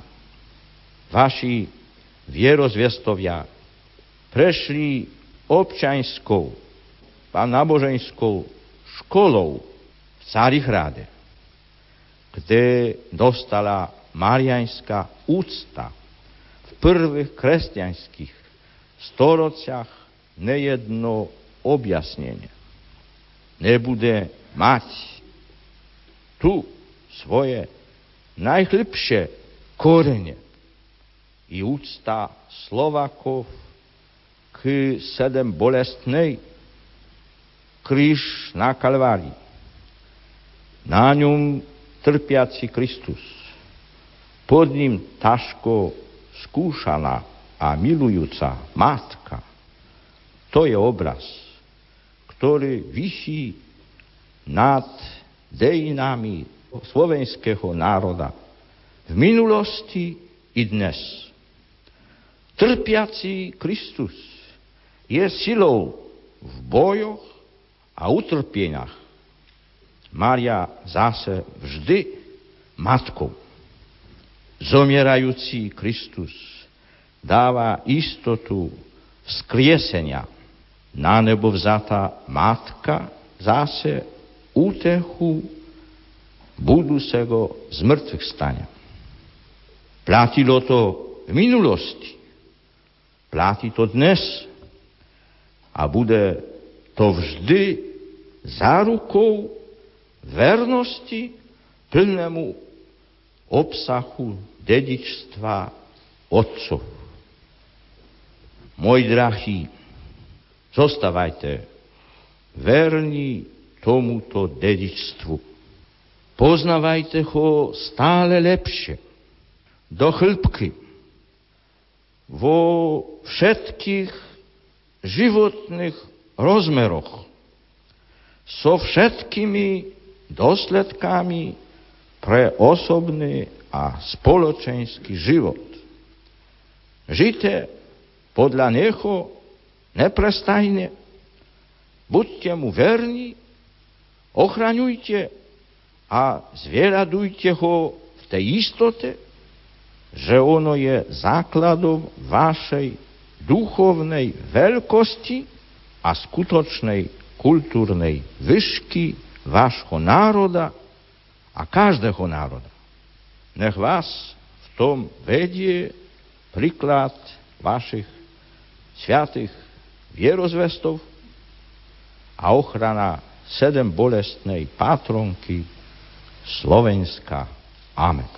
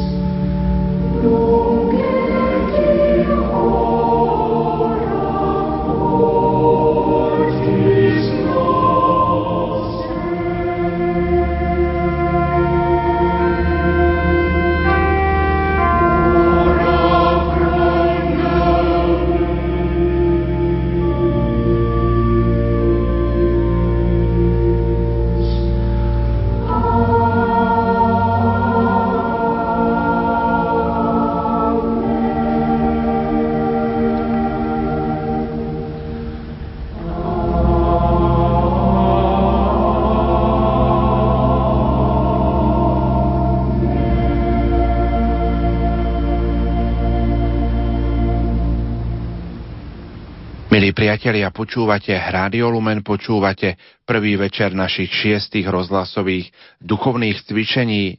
Svätí Cyril a Metod museli mnohokrát zápasiť s mnohorakými predsudkami svojej doby. Vedeli pre tieto hodnoty priniesť aj primerané obety. Nie sme aj my v podobnej situácii? V nasledujúcich minútach vám ponúkame zaujímavú prednášku cirkevného historika a farára v Serciach, doktora Gabriela Brenzu, ktorý o cyrilometodských jubileách predniesol svoj príspevok na kňazských rekolekciách v polovici januára v kňazskom seminári svätého Františka Xaverského v Badíne. Cyrilometodská tradícia nie je mŕtve bremeno ani sentimentálna spomienka. Nie je muzeálna záležitosť, ktorú každoročne na začiatku leta oprašujeme. Je to sprítomnená historická skutočnosť, ale aj inšpirácia stavať na týchto fundamentoch či podnet na nevyhnutné korektúry životných postojov. Cyrilometodská tradícia je hodnota, ktorú by sme mali v správnej podobe vrátiť do našej kultúry ako fundament či základ, ktorý má svoju stabilitu. Stále aktuálne rezonujú slova blahoslaveného pápeža Jána Pavla II., vypovedané v roku 1995 pred 300-tisícovým zástupom prevažne mladých ľudí na letisku v Nitre Janikovciach. Blahoslavený Ján Pavol II. Vtedy povedal: Drahí priatelia, uvedomte si, aký neoceniteľný je dar, ktorý ste dostali od Boha. Dostal sa nám po dlhej ceste generácií od čias svätého Cyrila a Metoda. Príjmite ho v zodpovednej slobode a usilovne ho zveľaďujte. Na národnej puti Slovákov 9. novembra v roku 1996 ten istý blahoslavený pápež povedal: Drahí bratia a sestry, Európa prežíva veľmi háklivé obdobie svojich dejín. Kresťania spolu s ľuďmi dobrej vôle sú povolaní ponúknuť jej doplnok života. Slovensko má osobitnú úlohu pri budovaní Európy 3. tisícročia. Dobre si to uvedomte. Je povolané ponúknuť svoj veľmi významný príspevok k pravému pokroku európskeho kontinentu svojimi tradíciami a kultúrou, svojimi mučeníkmi a vyznávačmi, ako aj živými silami svojich generácií. Na stavbe Európy je čas muriva aj naša slovenská. Áno, pre takúto hĺbšie zjednotenú Európu mala značný prínos aj cirkev v slovanských krajinách, nevynímajúc z toho ani naše Slovensko. Zrieť sa toho znamená ľahkomyselne sa obrátiť týmto vzácnym hodnotám chrbtom a byť falšovateľom dejín. Sme možno ojedinelým národom v Európe a vo svete, ktorý má v štátnom znaku kríž a v preambule ústavy odkaz na historické, kresťanské a cyrilometodské pravdy a hodnoty života. Svojou polohou i historickým vývojom sa nachádzame uprostred dvoch kresťanských tradícií, západnej rímskej a východnej byzantskej. A tak nás cyrilometodská tradícia priam nutí ako priamých dedičov rozmýšľať o našom terajšom a budúcom európskom dianí. Áno, sme na začiatku 3. tisícročia kresťanských dejín. A ako súčasníci tohto prelomu vekov sme svedkami obrovských zmien. Nemôžeme však nemať pred očami historickú chvíľu, keď si naši dávni predkovia v duchu Rastislavovom a Metodovom po prvý raz vytyčovali svoju kresťanskú orientáciu. Od čias, čo byzantskí misionári pripútali našich predkov vo Veľkomoravskej ríši ku kresťanskému Rímu a tým aj západnej kultúrno-náboženskej orientácii, stala sa cyrilometodská idea pre celé naše dejiny druhou prirodzenosťou slovenského života. Stopy cyrilometodstva v našich dejinách upevňovali nás nielen v jednote s Rímom, ale prehlbovali aj naše vedomie s vlastnými dejinnými osudmi. Pre tieto hodnoty zostávajú pre nás prameňov obnovy tých duchovných síl, ktoré nás udržali pri živote a pri viere po celé tisícročie. Naozaj od chvíle, keď pápež Hadrian II v roku 867 privítal v Ríme Rastislavovú kresťanskú veľkomoravskú delegáciu na čele s Konštantínom a Metódom, ktorí priniesli do väčšného mesta staroslovenské liturgické knihy, a čo pápež, rímsky biskup, otec kresťanstva, vyslovil súhlas s touto liturgiou v bazilike Santa Maria Maggiore, vstúpilo Slovensko do dejín kresťanského sveta a do dejín Európy. Prerastlo tak hranice Veľkomoravskej ríše a začalo sa podieľať na európskom duchovnom dianí. A keď sa svätý Metod stal arcibiskupom a metropolitom novozriadenej Moravsko-Panonskej cirkevnej provincii, vyrástol v strednej Európe pod ochranou Petra, nový cirkevno-politický faktor, ktorý museli rešpektovať pre vzťah k Rímu oveľa väčšie a mocnejšie štátne útvary tých čias. Celkovo oprávnene platia slová slovenského biskupa Michala Rusnáka. Pri Božom oltári sa náš národ zrodil, v tvoni oltára svätých Cyrila a Metoda žil a rástol, v krušných ťasoch sa okolo oltára združoval. Kresťanský Boh je preto nielen symbolom, ale podstatou, sílou a nádejou nášho národného života. Pripomínam slova Jozefa kardinála Tomku, ktorý povedal: vytrhnúť Krista z dejín a súčasnosti Slovákov znamená podťať korene nášho duchovného stromu, stromu nášho národa. Ako vyschne strom bez koreňov, tak zhynie národ bez viery a Krista. Slavíme rok viery. Nám priniesli dar kresťanskej viery a vykúpenia pred 1150 rokmi práve svätý Cyril a Metod. Ich zásluhou Kristus vstúpil do našich dejín a do našej kultúry. So svetlom viery nás svätí solúnski bratia priviedli aj k svetlu kultúry. Kresťanská viera, to sú naše náboženské i kultúrne korene. Táto viera potom sprevádzala slovenský národ cez celé jeho dejiny. Náš národ vždy akoby inštinktívne cítil, kde je jeho náboženská i kultúrna záchrana. Cyrilometodská tradícia sa tiahne ako zlatá niť celými slovenskými dejinami. V ťažkých obdobiach existencie národa sa vždy podivuhodne objavuje ako duchovná energia a posila, ktorá obnovuje ducha a udržiava národ v nádeji. Touto tradíciou sa živila viera i kultúra slovenského národa. Z jej ideálov sa zrodili veľké národné ustanovizne, ako je spolok svätého Vojtecha a predtým Matica Slovenska. Z nej čerpali inšpiráciu naše najväčšie osobnosti, tak katolíci aj evanjelíci. Cyrilometodské výročia boli vždy časom duchovnej a kultúrnej obrody.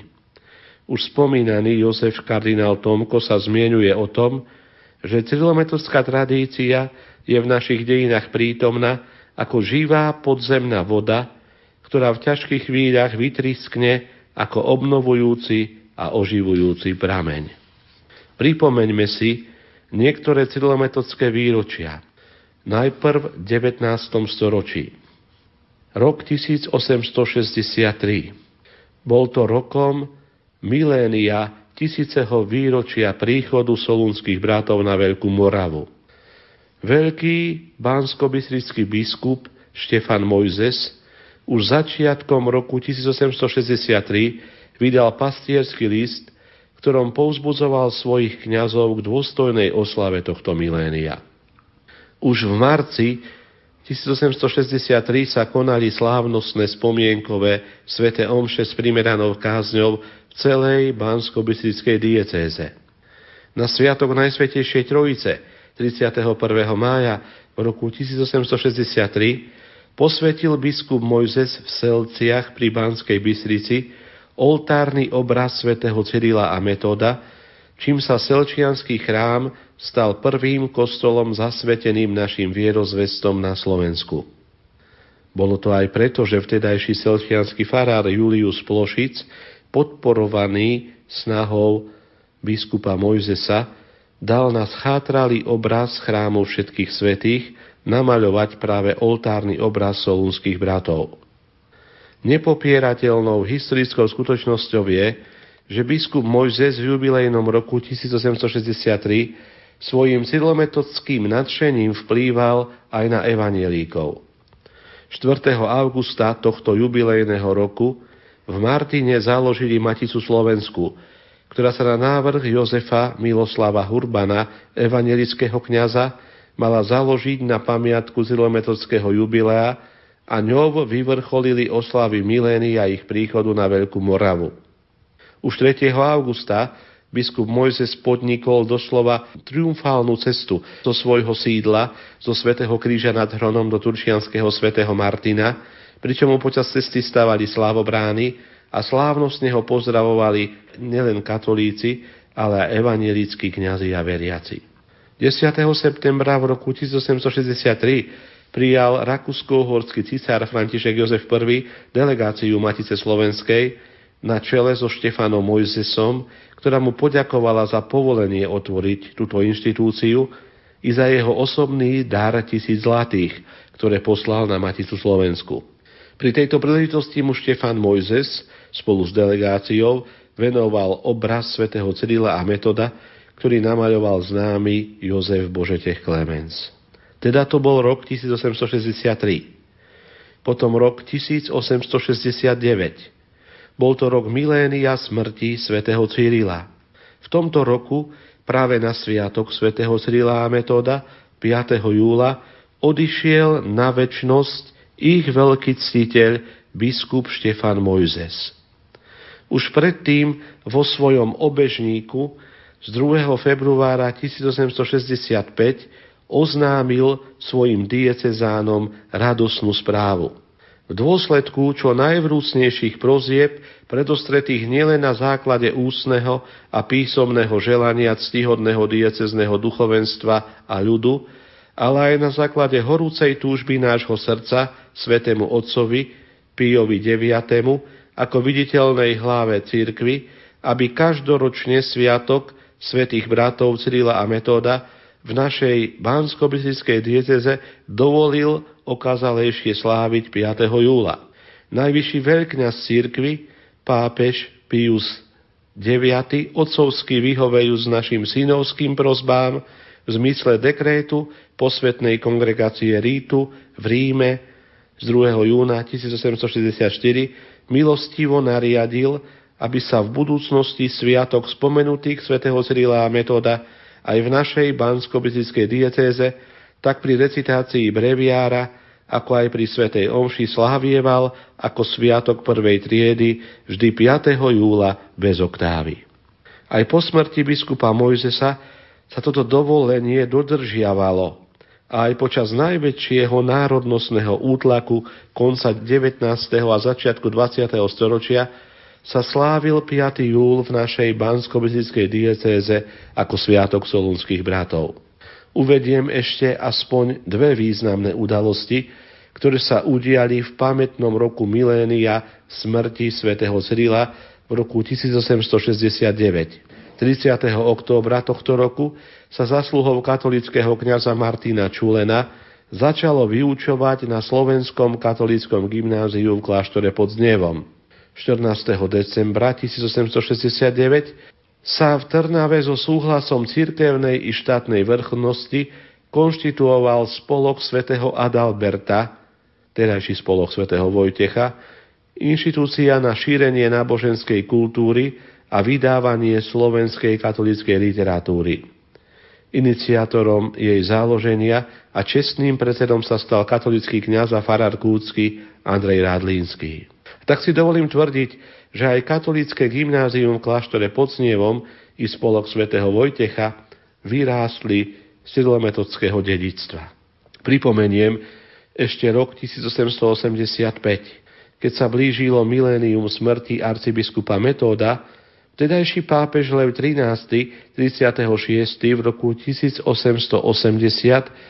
vydal nezabudnutelnú encykliku Grande Munus, vznešené poslanie. Pápež Lev XIII v tejto encyklike vyzdvihol zásluhy solúnskych bratov pri christianizácii Slovanov a rozšíril ich úctu na celú cirkev.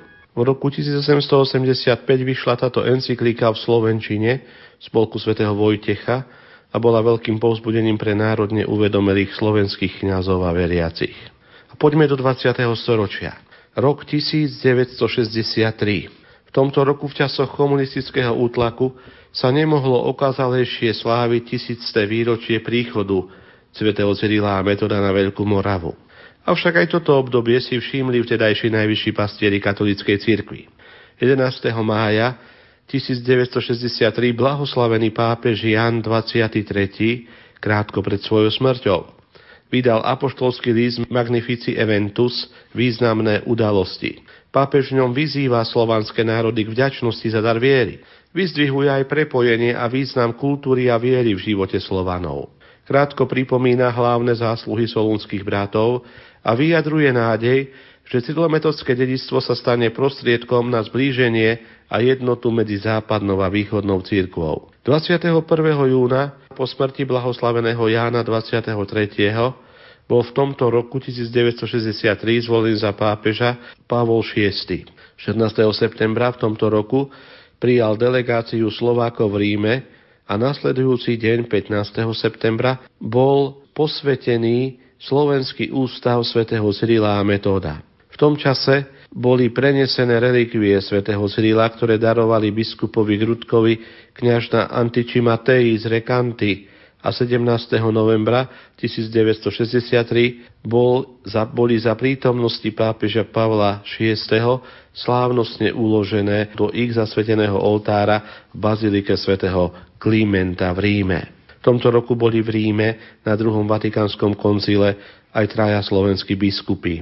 Ambroz Lázik z Trnavy, Eduard Nečej z Nitry a Robert Pobožný z Rožňavy. V nasledujúcom roku dostal časť týchto relikvií ako dar pre katedrálu svätého Emeráma v Nitre biskup svätého Života Eduard Nečej. Boli to tie relikvie, ktoré putovali a putujú po Slovensku pri príležitosti roku viery. Potom prišiel rok 1969, tedy sa slávilo 1000. výročie smrti svätého Cyrila. Pri tejto príležitosti 2. 2. 1969 pápež Pavol VI vydal apoštolský list Antiquae Nobilitatis, starobilej vznešenosti, práve o poslaní svätého Cyrila a Metoda. V piatok 14. februára 1969 sa v Ríme konala národná púť za účasti vtedajších československých biskupov na čele s pražským apoštolským administrátorom biskupom Františkom Tomáškom.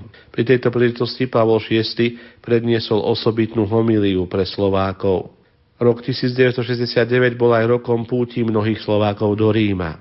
Biskup Hnilica spomína, že práve tento rok bol mimoriadne ťažký pre svätého otca Pavla VI. Aj kvôli nepokojom, aj kvôli encyklike Humane Vitae a pre rozličné pokoncilové neporiadky. Pavol VI býval často smutný a deprimovaný. Práve vtedy volával biskupovi Hnilicovi osobný sekretár Pavla VI, či nie sú v Ríme prítomní nejakí slovenskí veriaci, pretože sa svätý otec na ich spontánnych a úprimných prejavoch viery vždy povzbudil. A stretnutia s Pavlom VI boli veľkým povzbudením aj pre slovenských veriacich pred nasledujúcim ťažkým obdobím. Potom prišla normalizácia a po roku 1969 sa dlho do Večného mesta nesmelo putovať. Pripomeniem aj jednu osobitnú udalosť. Začiatkom júla 1969 prijal na osobnej audiencii Pavol VI slovenského tajne vysveteného biskupa Jána Chryzostoma Korca a venoval mu biskupské insignie, ktoré predtým nosil ako arcibiskup v Miláne. Aj to bolo historikum. V roku 1978 bol zvolený prvý slovanský pápež, teraz už blahoslavený Ján Pavol II. Ten už 31.12.1980 vydal apoštolský list Egregie Virtutis mimoriadnej čnosti, ktorým ustanovil svätého Cyrila a Metóda za spolupatronov Európy popri svetom Benediktovi z Nurzie. 14.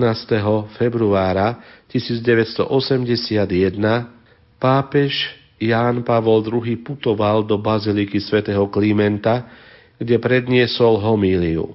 Autentickou a vzácnou tejto homílii je záverečná modlitba k solúnskym bratom, v ktorej je vyjadrený vrúcný vzťah a postoj k stále živej hodnote ich misií, najmä v túžbe po úplnej jednote v cirkvi. 8. novembra v roku 1981 pápež blahoslavený Ján Pavol II navštívil Slovenský ústav svätého Cyrila a Metoda v Ríme a predniesol po slovensky homíliu. Boli to pamätné slová prednesené v slovenčine slovanským pápežom. V nej popri inom nádherne zdôraznil: kríž na Kalvárii, na ňom trpiaci Kristus, pod ním ťažko skúšaná a milujúca matka. To je obraz, ktorý visí nad dejinami slovenského národa v minulosti i dnes. Trpiaci Kristus je silou v bojoch a utrpeniach, Mária zasa vždy matkou. Zomierajúci Kristus dáva istotu vzkriesenia, na nebo vzatá matka zasa útechu budúceho zmŕtvychvstania. Platilo to v minulosti, platí to dnes a bude to vždy zárukou vernosti plnému obsahu dedičstva otcov. Moji drahí, zostávajte verní tomuto dedičstvu. Poznávajte ho stále hĺbšie do hĺbky a vo všetkých životných rozmerov, so všetkými dôsledkami pre osobný a spoločenský život. Žijte podľa neho neprestajne, buďte mu verní, ochraňujte a zveľaďujte ho v tej istote, že ono je základom vašej duchovnej veľkosti a skutočnej kultúrnej výšky nášho národa. V roku 1985 na tento rok pripadlo 1000. výročie smrti svätého Metoda. Vtedajší zbor ordinárov Slovenska už 5. júla 1984 vyhlásil jubilejný cyrilometodský rok, do ktorého sa aktívne zapojili najmä laické hnutia na Slovensku. Už 10. apríla 1985 vo Veľkonočnom týždni sa konala tzv. Kňazská púť na Velehrad. Hoci nemala nejakú publicitu a bol pracovný deň, predsa sa tam zišlo asi 1100 kňazov z celého Československa a 10 000 veriacich. Kardinál František Tomášek nebojacne prečítal na slávnostnej svätej omši posolstvo svätého otca blahoslaveného Jana Pavla, ktoré vydal pod názvom Convestis, zišli ste sa, už 19. marca 1985. Posolstvo vyzývalo kňazov k pevnosti vo viere, k nádeji v budúcnosť, oddanosti a poslušnosti voči učiteľskému úradu cirkvi. Táto kňazská púť, na ktorú sa často zabúda, bola akousi predohrou k veľkolepej historickej púti na Velehrade, konanej 6. a 7. júla v roku 1985. Na túto púť sa zišlo 150 až 200 000 pútnikov. Hlavným celebrantom slávnostnej omše na Velehrade bol kardinál Agostino Casaroli, pápežský legát blahoslaveného Jana Pavla II. Pri tejto púti veriaci po prvýkrát za 40 rokov vyjadrili masový odpor voči totalitnej vláde. Keď minister kultúry Klusák a iní štátni predstavitelia obsadili popredné miesta na tribúne a otvorili jubilejné slávnosti politickými rečami, ozvali sa disciplinované, ale rozhodné protesty. Po prvýkrát od uchopenia moci komunistami v roku 1948 masy ľudu verejne prejavili nesúhlas s politikou KSČ a dožadovali sa svojich práv ako slobody myslenia, svedomia a náboženstva. Prejav predsedu z ONV z Uherského Hradišťa vyvolal také rozhorčenie, že minister Klusák pokladal za taktickejšie odložiť pripravenú reč a improvizovať prejav, ktorý mal povahu umierneného dialógu. Celý svet mohol vidieť to, čo sa v tichosti zrodilo v ústraní, organicky rástlo a potom vyústilo do zdravej obhajoby náboženskej slobody a práv cirkvi. Bol to akýsi katolícky disent proti totalite, ktorý by mal byť predmetom skúmania sociológov a historikov. Veriaci na Velehrade pri pamätnej púti ďakovali blahoslavenému Jánovi Pavlovi II. Za významnú encykliku Slavorum Apostoli Apoštoli Slovanov, ktorú vydal už 2. júna 1980. Práve púťov na Velehrade sa začal proces uvoľňovania tlaku na cirkev, ktorý vyvrcholil nežnou revolúciou v novembri 1989. Ako mnohokrát v histórii oslava trilometrického jubilea v 1100. výročí smrti svätého Metóda v roku 1985 vzbudila to najkrajšie ovocie, túžbu po slobode a prehlbení viery. Aj pri súčasnom jubileu si potrebujeme znova uvedomiť, že naše kultúrne i náboženské korene sú veľmi úzko späté. Prvým kultúrnym slovom, ktorým sa naši predkovia dostali na javisko civilizovaných národov, boli zatiatočné slová Evanjelia podľa Jána. Na počiatku bolo slovo a to slovo bolo u Boha. Naše korene sú zakotvené v Ježišovi Kristovi v telenom slove a sú zrástené s písaným Božím slovom a so Svätým písmom.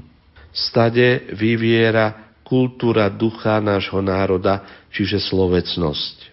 A tak cieľom aj tohto nášho jubilejného roka nech je obnova ducha pri prameňoch viery, ktorými sú Ježiš Kristus, Sväté písmo a liturgia.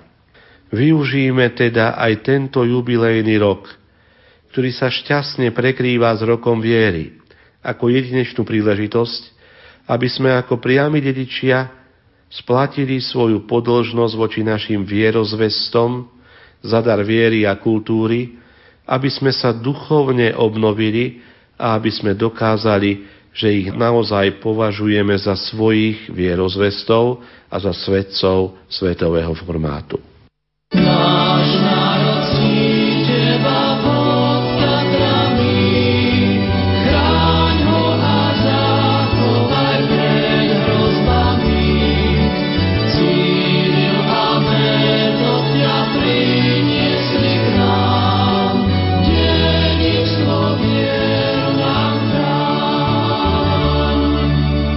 Slovensko, krajina pod Tatrami, sa pripravuje na 1150. výročie príchodu svätého Cyrila a Metoda na Veľkú Moravu. Cirkevný historik Gabriel Brenza. Vrúcne prosme svätého Cyrila i jeho brata arcibiskupa Metoda, aby nám pomáhali zachovať si vieru, aby nám dali múdrosť, aby sme túto vieru v rodinách a v cirkevných spoločenstvách dokázali odovzdať deťom a mladým, aby sme si vieru vážili, vieru žili, aby nás viera previedla cez všetky kľukaté cesty nášho života až k blaženej večnosti. Aj veľká rozhlasová rodina Rádia Lumen prosí: Svätý Cyril a Metod, spolupatróni Európy, orodujte za nás. Biskup Viliam Judák. Svätý Cyril a Metod určite prednášajú naše prosby pred trón Najvyššieho, takže s dôverou sa k ním obracajme ako k tým, ktorí nám nielen pomohli v minulosti, ale chcú nám pomáhať aj v súčasnosti.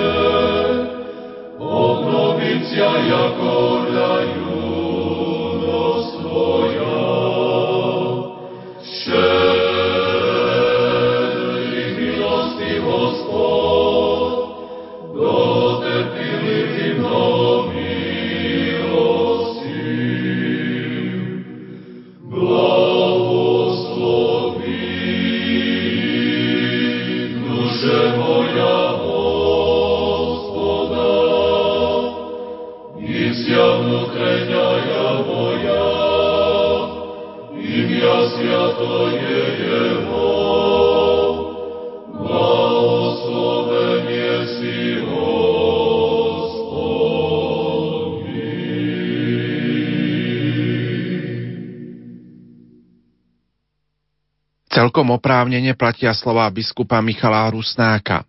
Pri Božom oltári sa náš národ zrodil. V tvoni oltára svätého Cyrila a Metoda žil a rástol. V krušných časoch sa okolo oltára združoval. Kresťanský Boh je preto nielen symbolom, ale podstatnou silou a nádejou nášho národného života. 27. februára v posledných dňoch pontifikátu pápeža Benedikta XVI. Sa slovenskí veriaci zišli okolo oltára v bazilike svätého Petra v Ríme na národnej púti. Počas svätej omše emeritný prefekt Kongregácie pre evangelizáciu národov Jozef Kardinál Tomko adresoval našim veriacim aj tieto slová. Vážený pán prezident Slovenskej republiky, drahí bratia v biskupskej a kňazskej službe, vážení členovia diplomatického zboru, milí seminaristi a reholné sestry a vy všetci drahí veriaci. Prišli ste z celého Slovenska. V tomto jubilejnom roku svätého Cyrila a Metoda, keď slávime 1150 rokov od ich príchodu k našim otcom. Toto výročie šťastlivo zapadá do roka viery, ktorý vyhlásil pre celú katolícku cirkev náš svätý otec Benedikt XVI. Lebo Cyril a Metod sú apoštoli Slovanov práve pre vieru.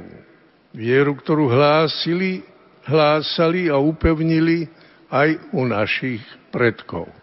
Ich liturgický sviatok slávi katolícka cirkev po svete dňa 14. februára. Len v našich krajoch ho svetíme začiatkom júla. A v tomto cyrilometodskom roku viery aj vy, drahí bratia a sestry, ste prišli do Ríma po stopách našich vierozvestov.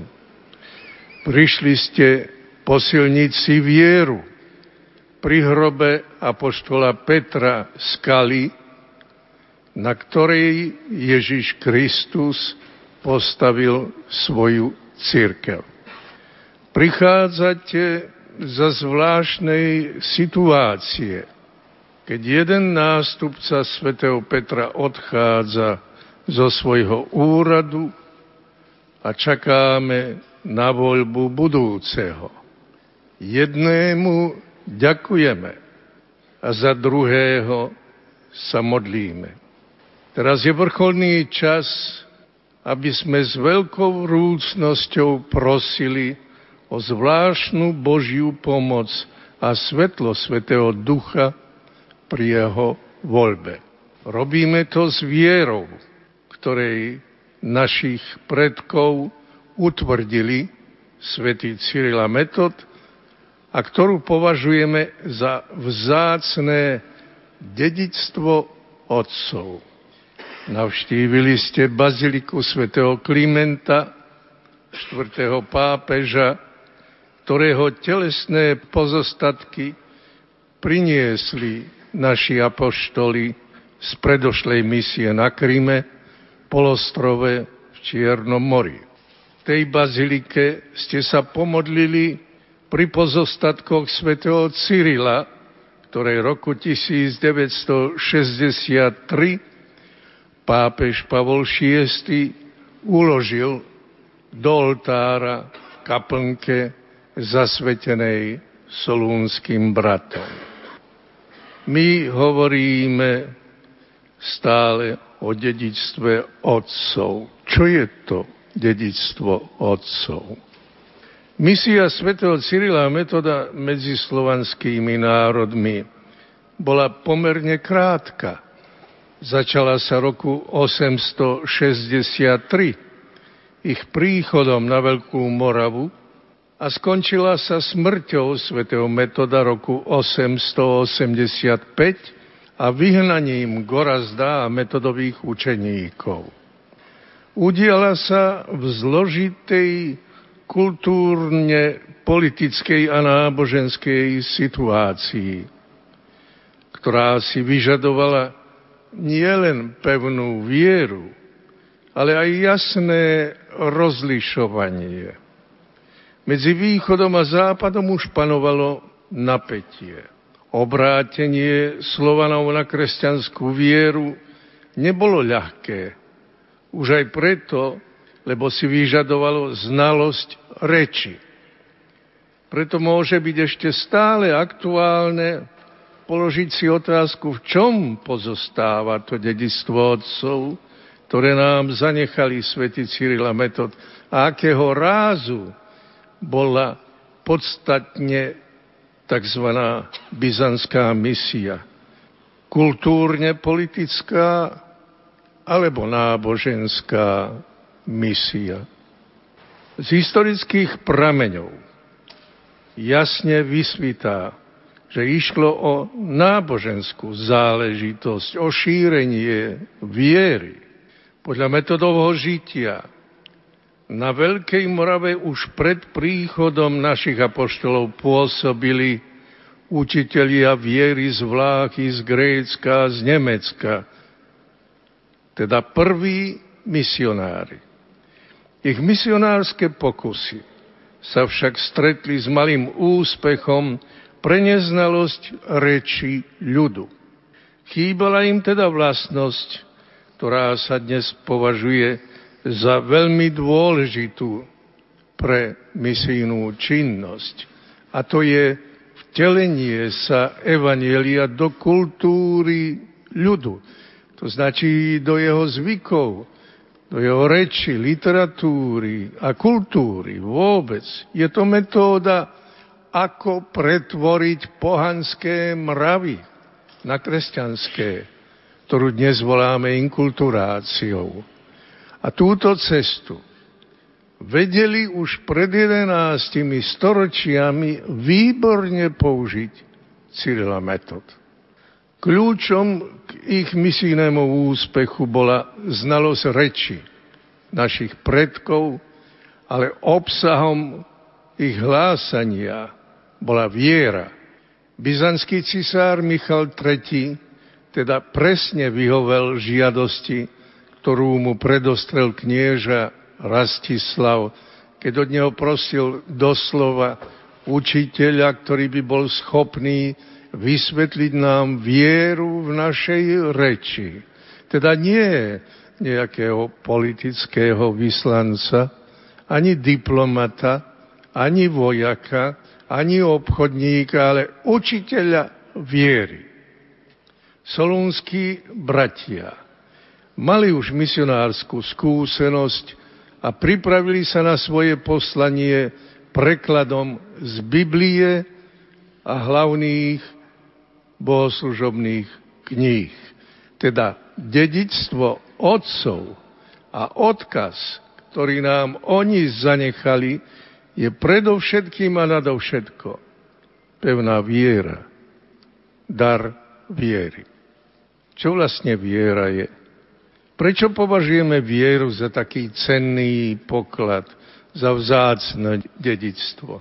Viacerí z vás sa ešte pamätajú na reči o viere, ako o tmárstve a povere, ktorú veda a vzdelanosť pomaly vytlačia zo spoločnosti.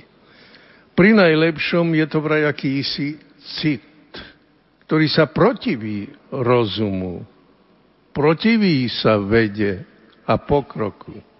ale viera je o pravde a o veciach, ktoré si osobne nemôžeme overiť zmyslami, očami, hmatom, prístrojmi. Veriť znamená prijať za pravdu niečo, čo mi tvrdí niekto, kto to môže vedieť a poznať. Jestvuje prirodzená viera, s ktorou pracujeme každý deň.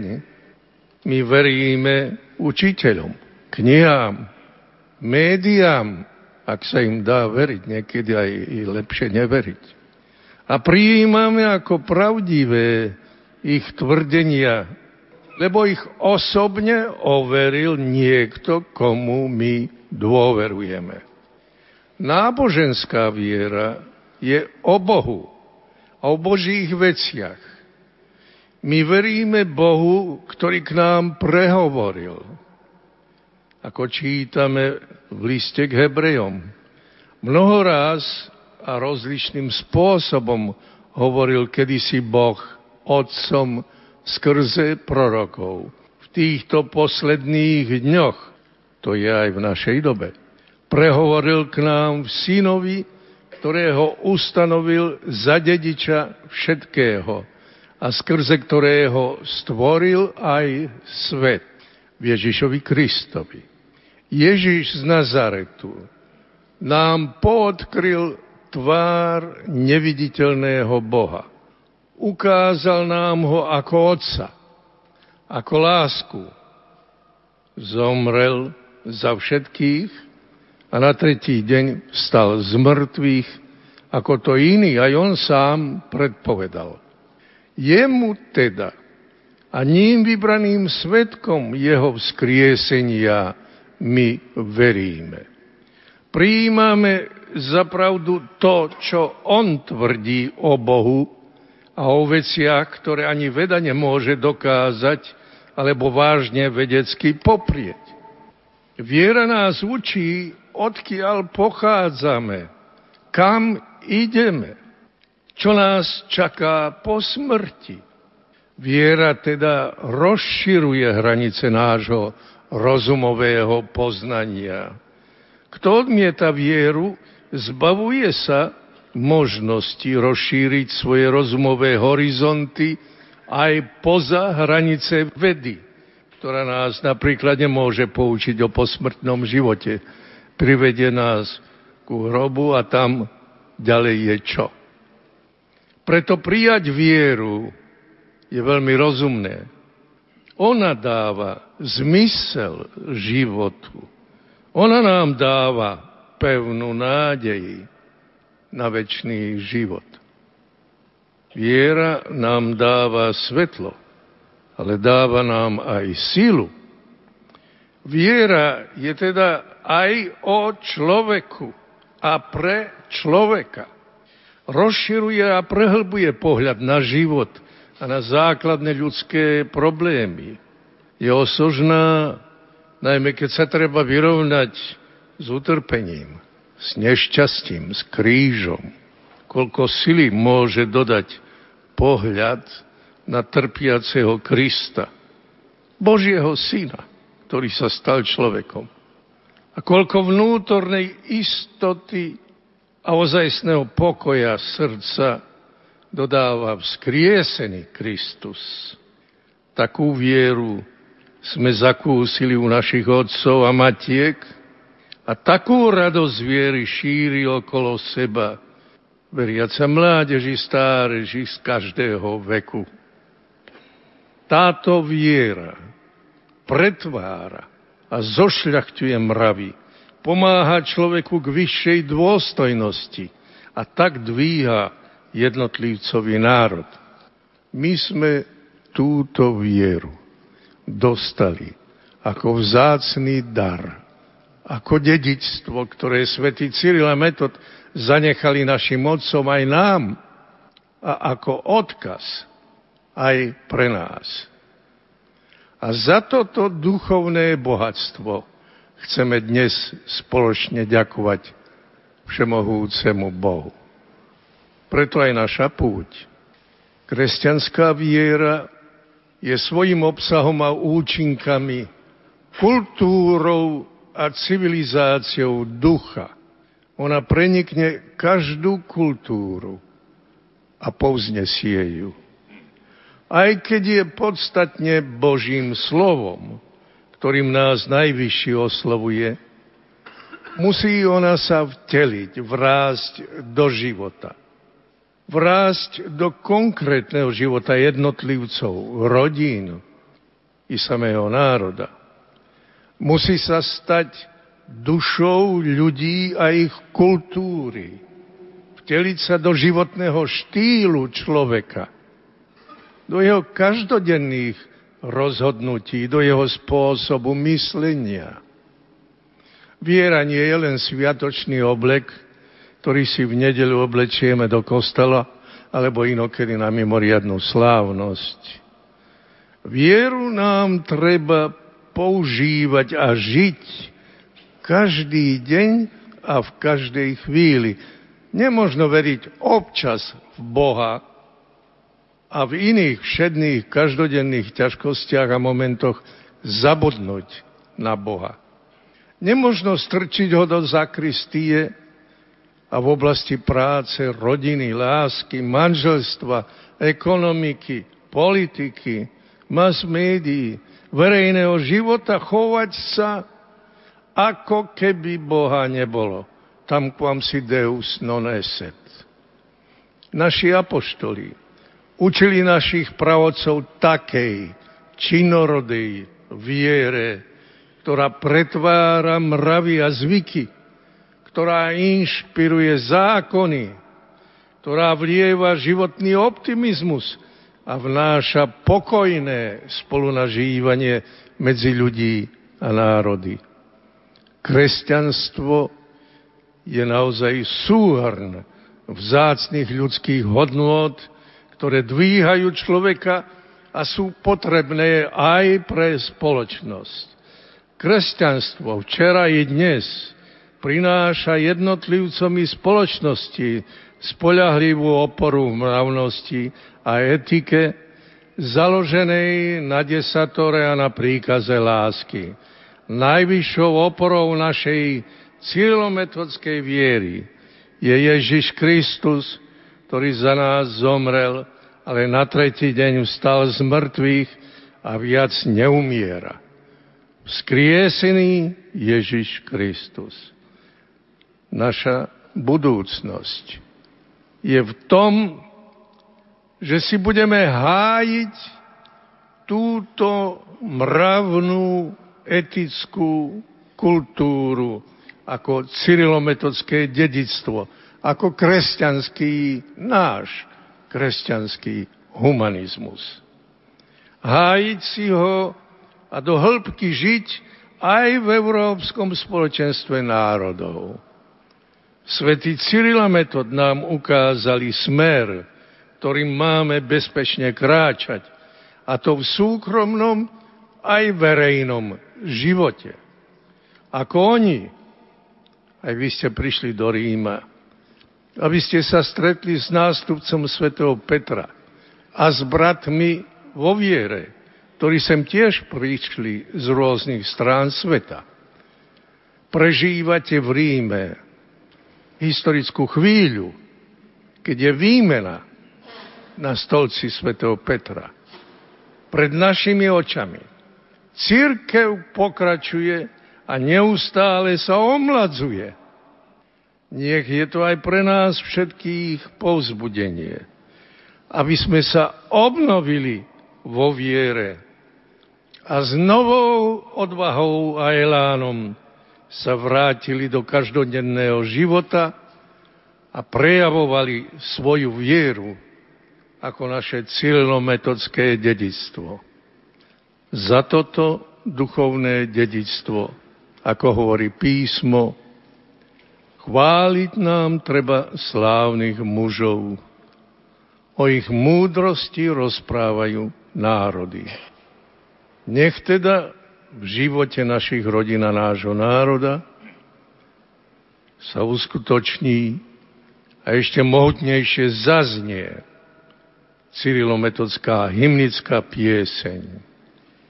Dedičstvo otcov zachovaj nám, Pane. Amen. Darom pre nás je vaša priazeň. Venujte nám ju aj dnes.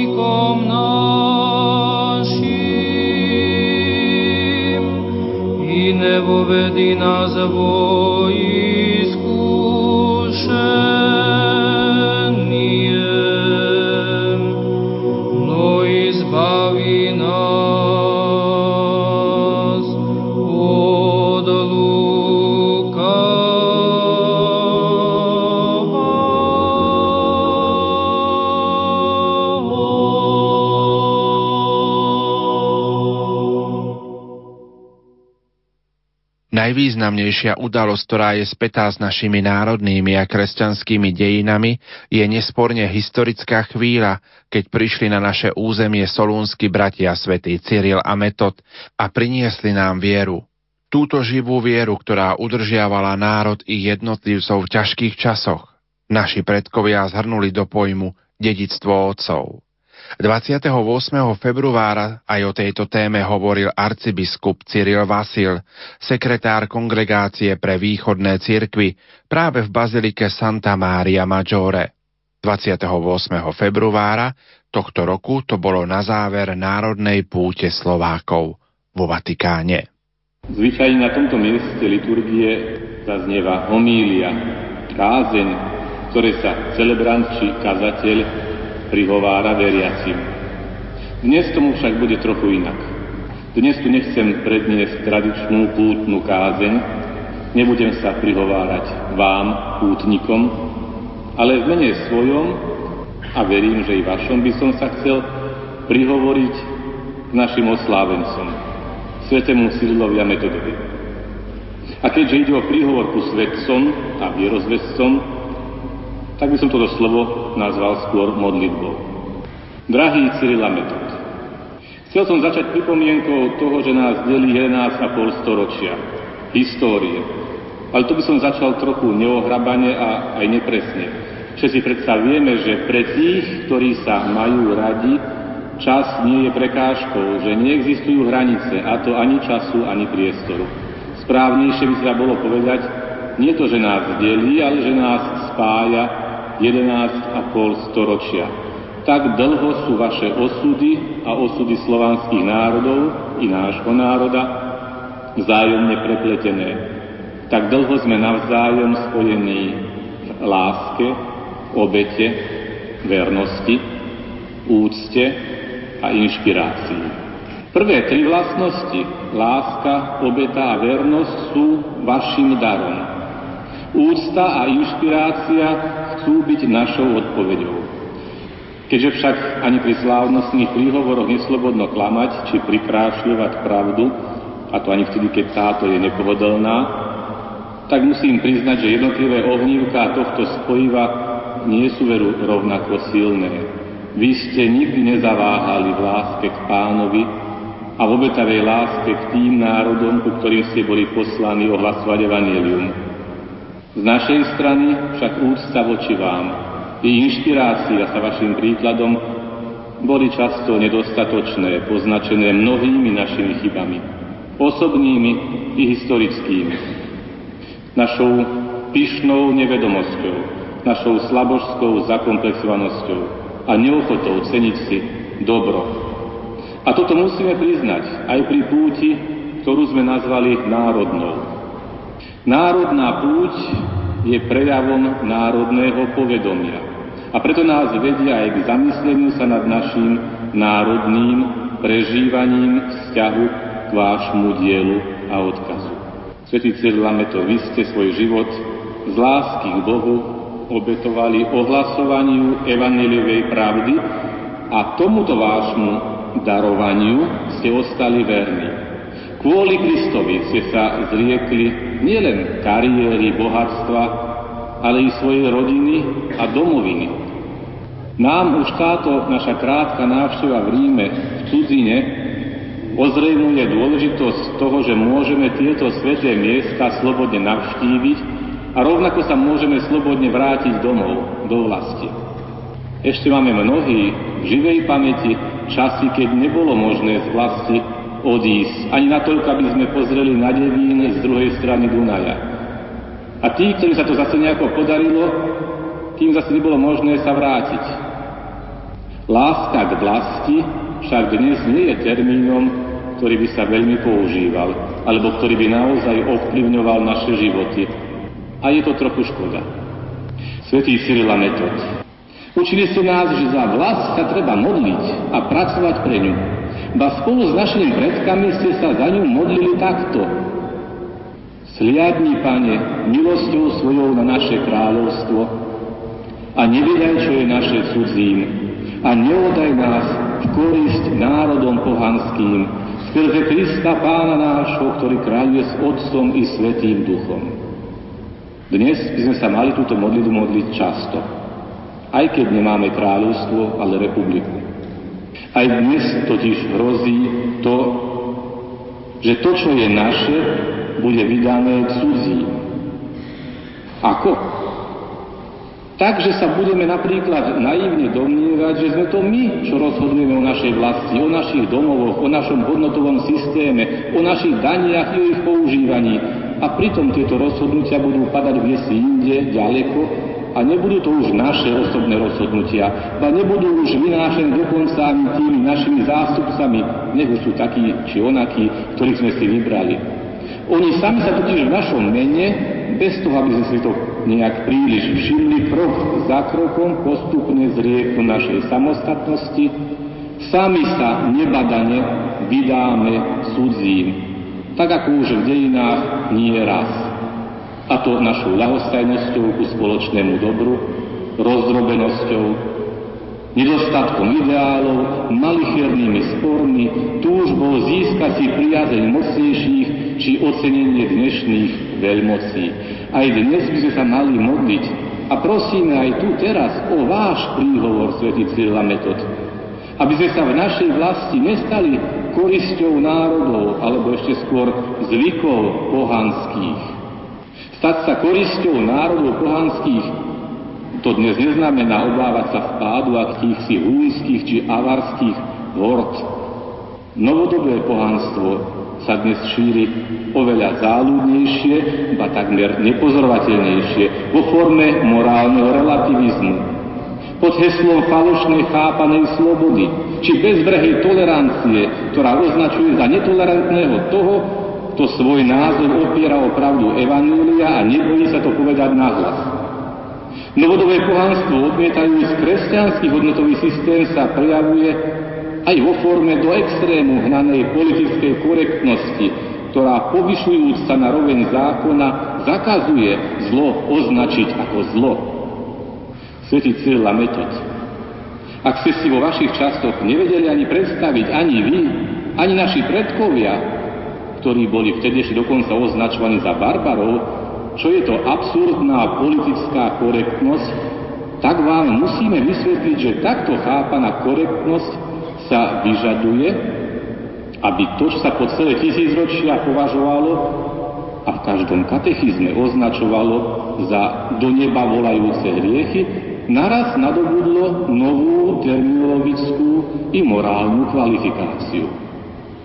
Verejne sa nepatrí vraj tieto veci hovoriť a kňazovi či biskupovi na kázni už vôbec nie, lebo to hneď bude označené za demagogické tmárstvo a možno by to vyvolalo vášnivé a v podstate neplodné diskusie, ale vám, svätý Cyril a Metod, to môžem povedať.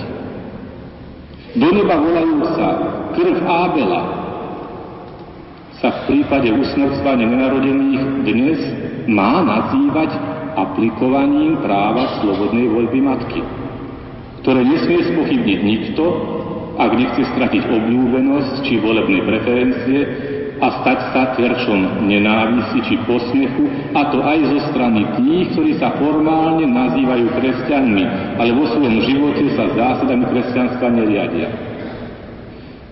Iné katechizmom označené do neba volanie utláčaného ľudu v Egypte, nárek cudzinca, vdovy a siroty, nespravodlivosť voči námeznému robotníkovi máme ponovom chápať ako aplikáciu voľného trhu práce, reguláciu migračnej politiky a prejav slobodnej trhovej ekonomiky. Do neba volajúci hriech Sodomčanov vraj už ponovom máme rešpektovať ako prejav inakosti. A hoci náboženské procesie už vychádzajú z módy, ono novopohanské náboženstvo považuje za prejav novej kultúry vyjadrovať takéto inakosti podporu hrdými pochodmi, stieraním prirodzených rozdielov medzi mužom a ženou, otcom a matkou, redefinovaním pojmu partnerstva, manželstva i rodiny, nestráviteľným antropologickým guľášom, ktorý v budúcnosti prinesie len brucha bôľ. Máme to dnes ťažké, svätý Cyril a Metod. Za vašich čias vládcovia hľadali pre svoj národ učiteľov a vysielali za nimi delegácie, vítali ich a zverovali im žiakov. Dnes sa učitelia pomaly musia báť žiakov, pretože princíp akejkoľvek prirodzenej autority stratil podporu verejnosti a vládcovia si prácu tých, ktorí vyučujú, necenia ani natoľko ako prácu tých, ktorých štát potrebuje, aby mohli pomáhať a chrániť občanov a hlavne naháňať skutočných zločincov. Ako keby nebolo lepšie dobrou výchovou predchádzať degradácii človeka, než ju neskôr za drahé peniaze trestať. Novodobé pohanstvo neznesie vieru jedného a trojjediného Boha, ktorý je tvorca, zákonodárca i sudca. Preto požaduje radikálnu náboženskú neutralitu, ktorá už ale nie je neutralitou, ale je v podstate presadzovaním kultúrneho a politického ateizmu. Preto sa snaží zo všetkých síl čím viac zosmiešniť všetko, čo je prejavom viery, čo je prejavom akéhosi vyššieho mravného princípu, čo je znakom morálneho poriadku. Z toho ale nepriamo vyplýva aj strata úcty k akejkoľvek ľudskej autorite. Súčasná strata dôvodov na ústup zákonnej autorite je priamo úmerná ľahkovážnosti, s ktorou neraz nositelia autority hazardujú so svojou dôveryhodnosťou. Či už ide o predstaviteľov rodinného, občianskeho, politického či cirkevného života. Mohli by sme pokračovať vo výpočte úskalí novodobého pohanstva ešte dlho, možno by sme ale tým príliš skalili radostnú atmosféru vášho dnešného sviatku. Zakončujúc našu národnú púť, chceme vám znova zveriť náš národ a tvojimi slovami, svätý Cyril, modliť sa za neho. Všetkých spoj do jednoty. Učím ho ľudom znamenitým, jednomyselným v pravej viere a správnom vyznávaní a vnúkni im do srdc slovo tvojho usinovlenia, tvojho prijatia za synov. Schovaj ich pod ochranu svojich krídel, aby všetci chválili a slávili meno tvoje, Otca i Syna i Svätého Ducha. Amen.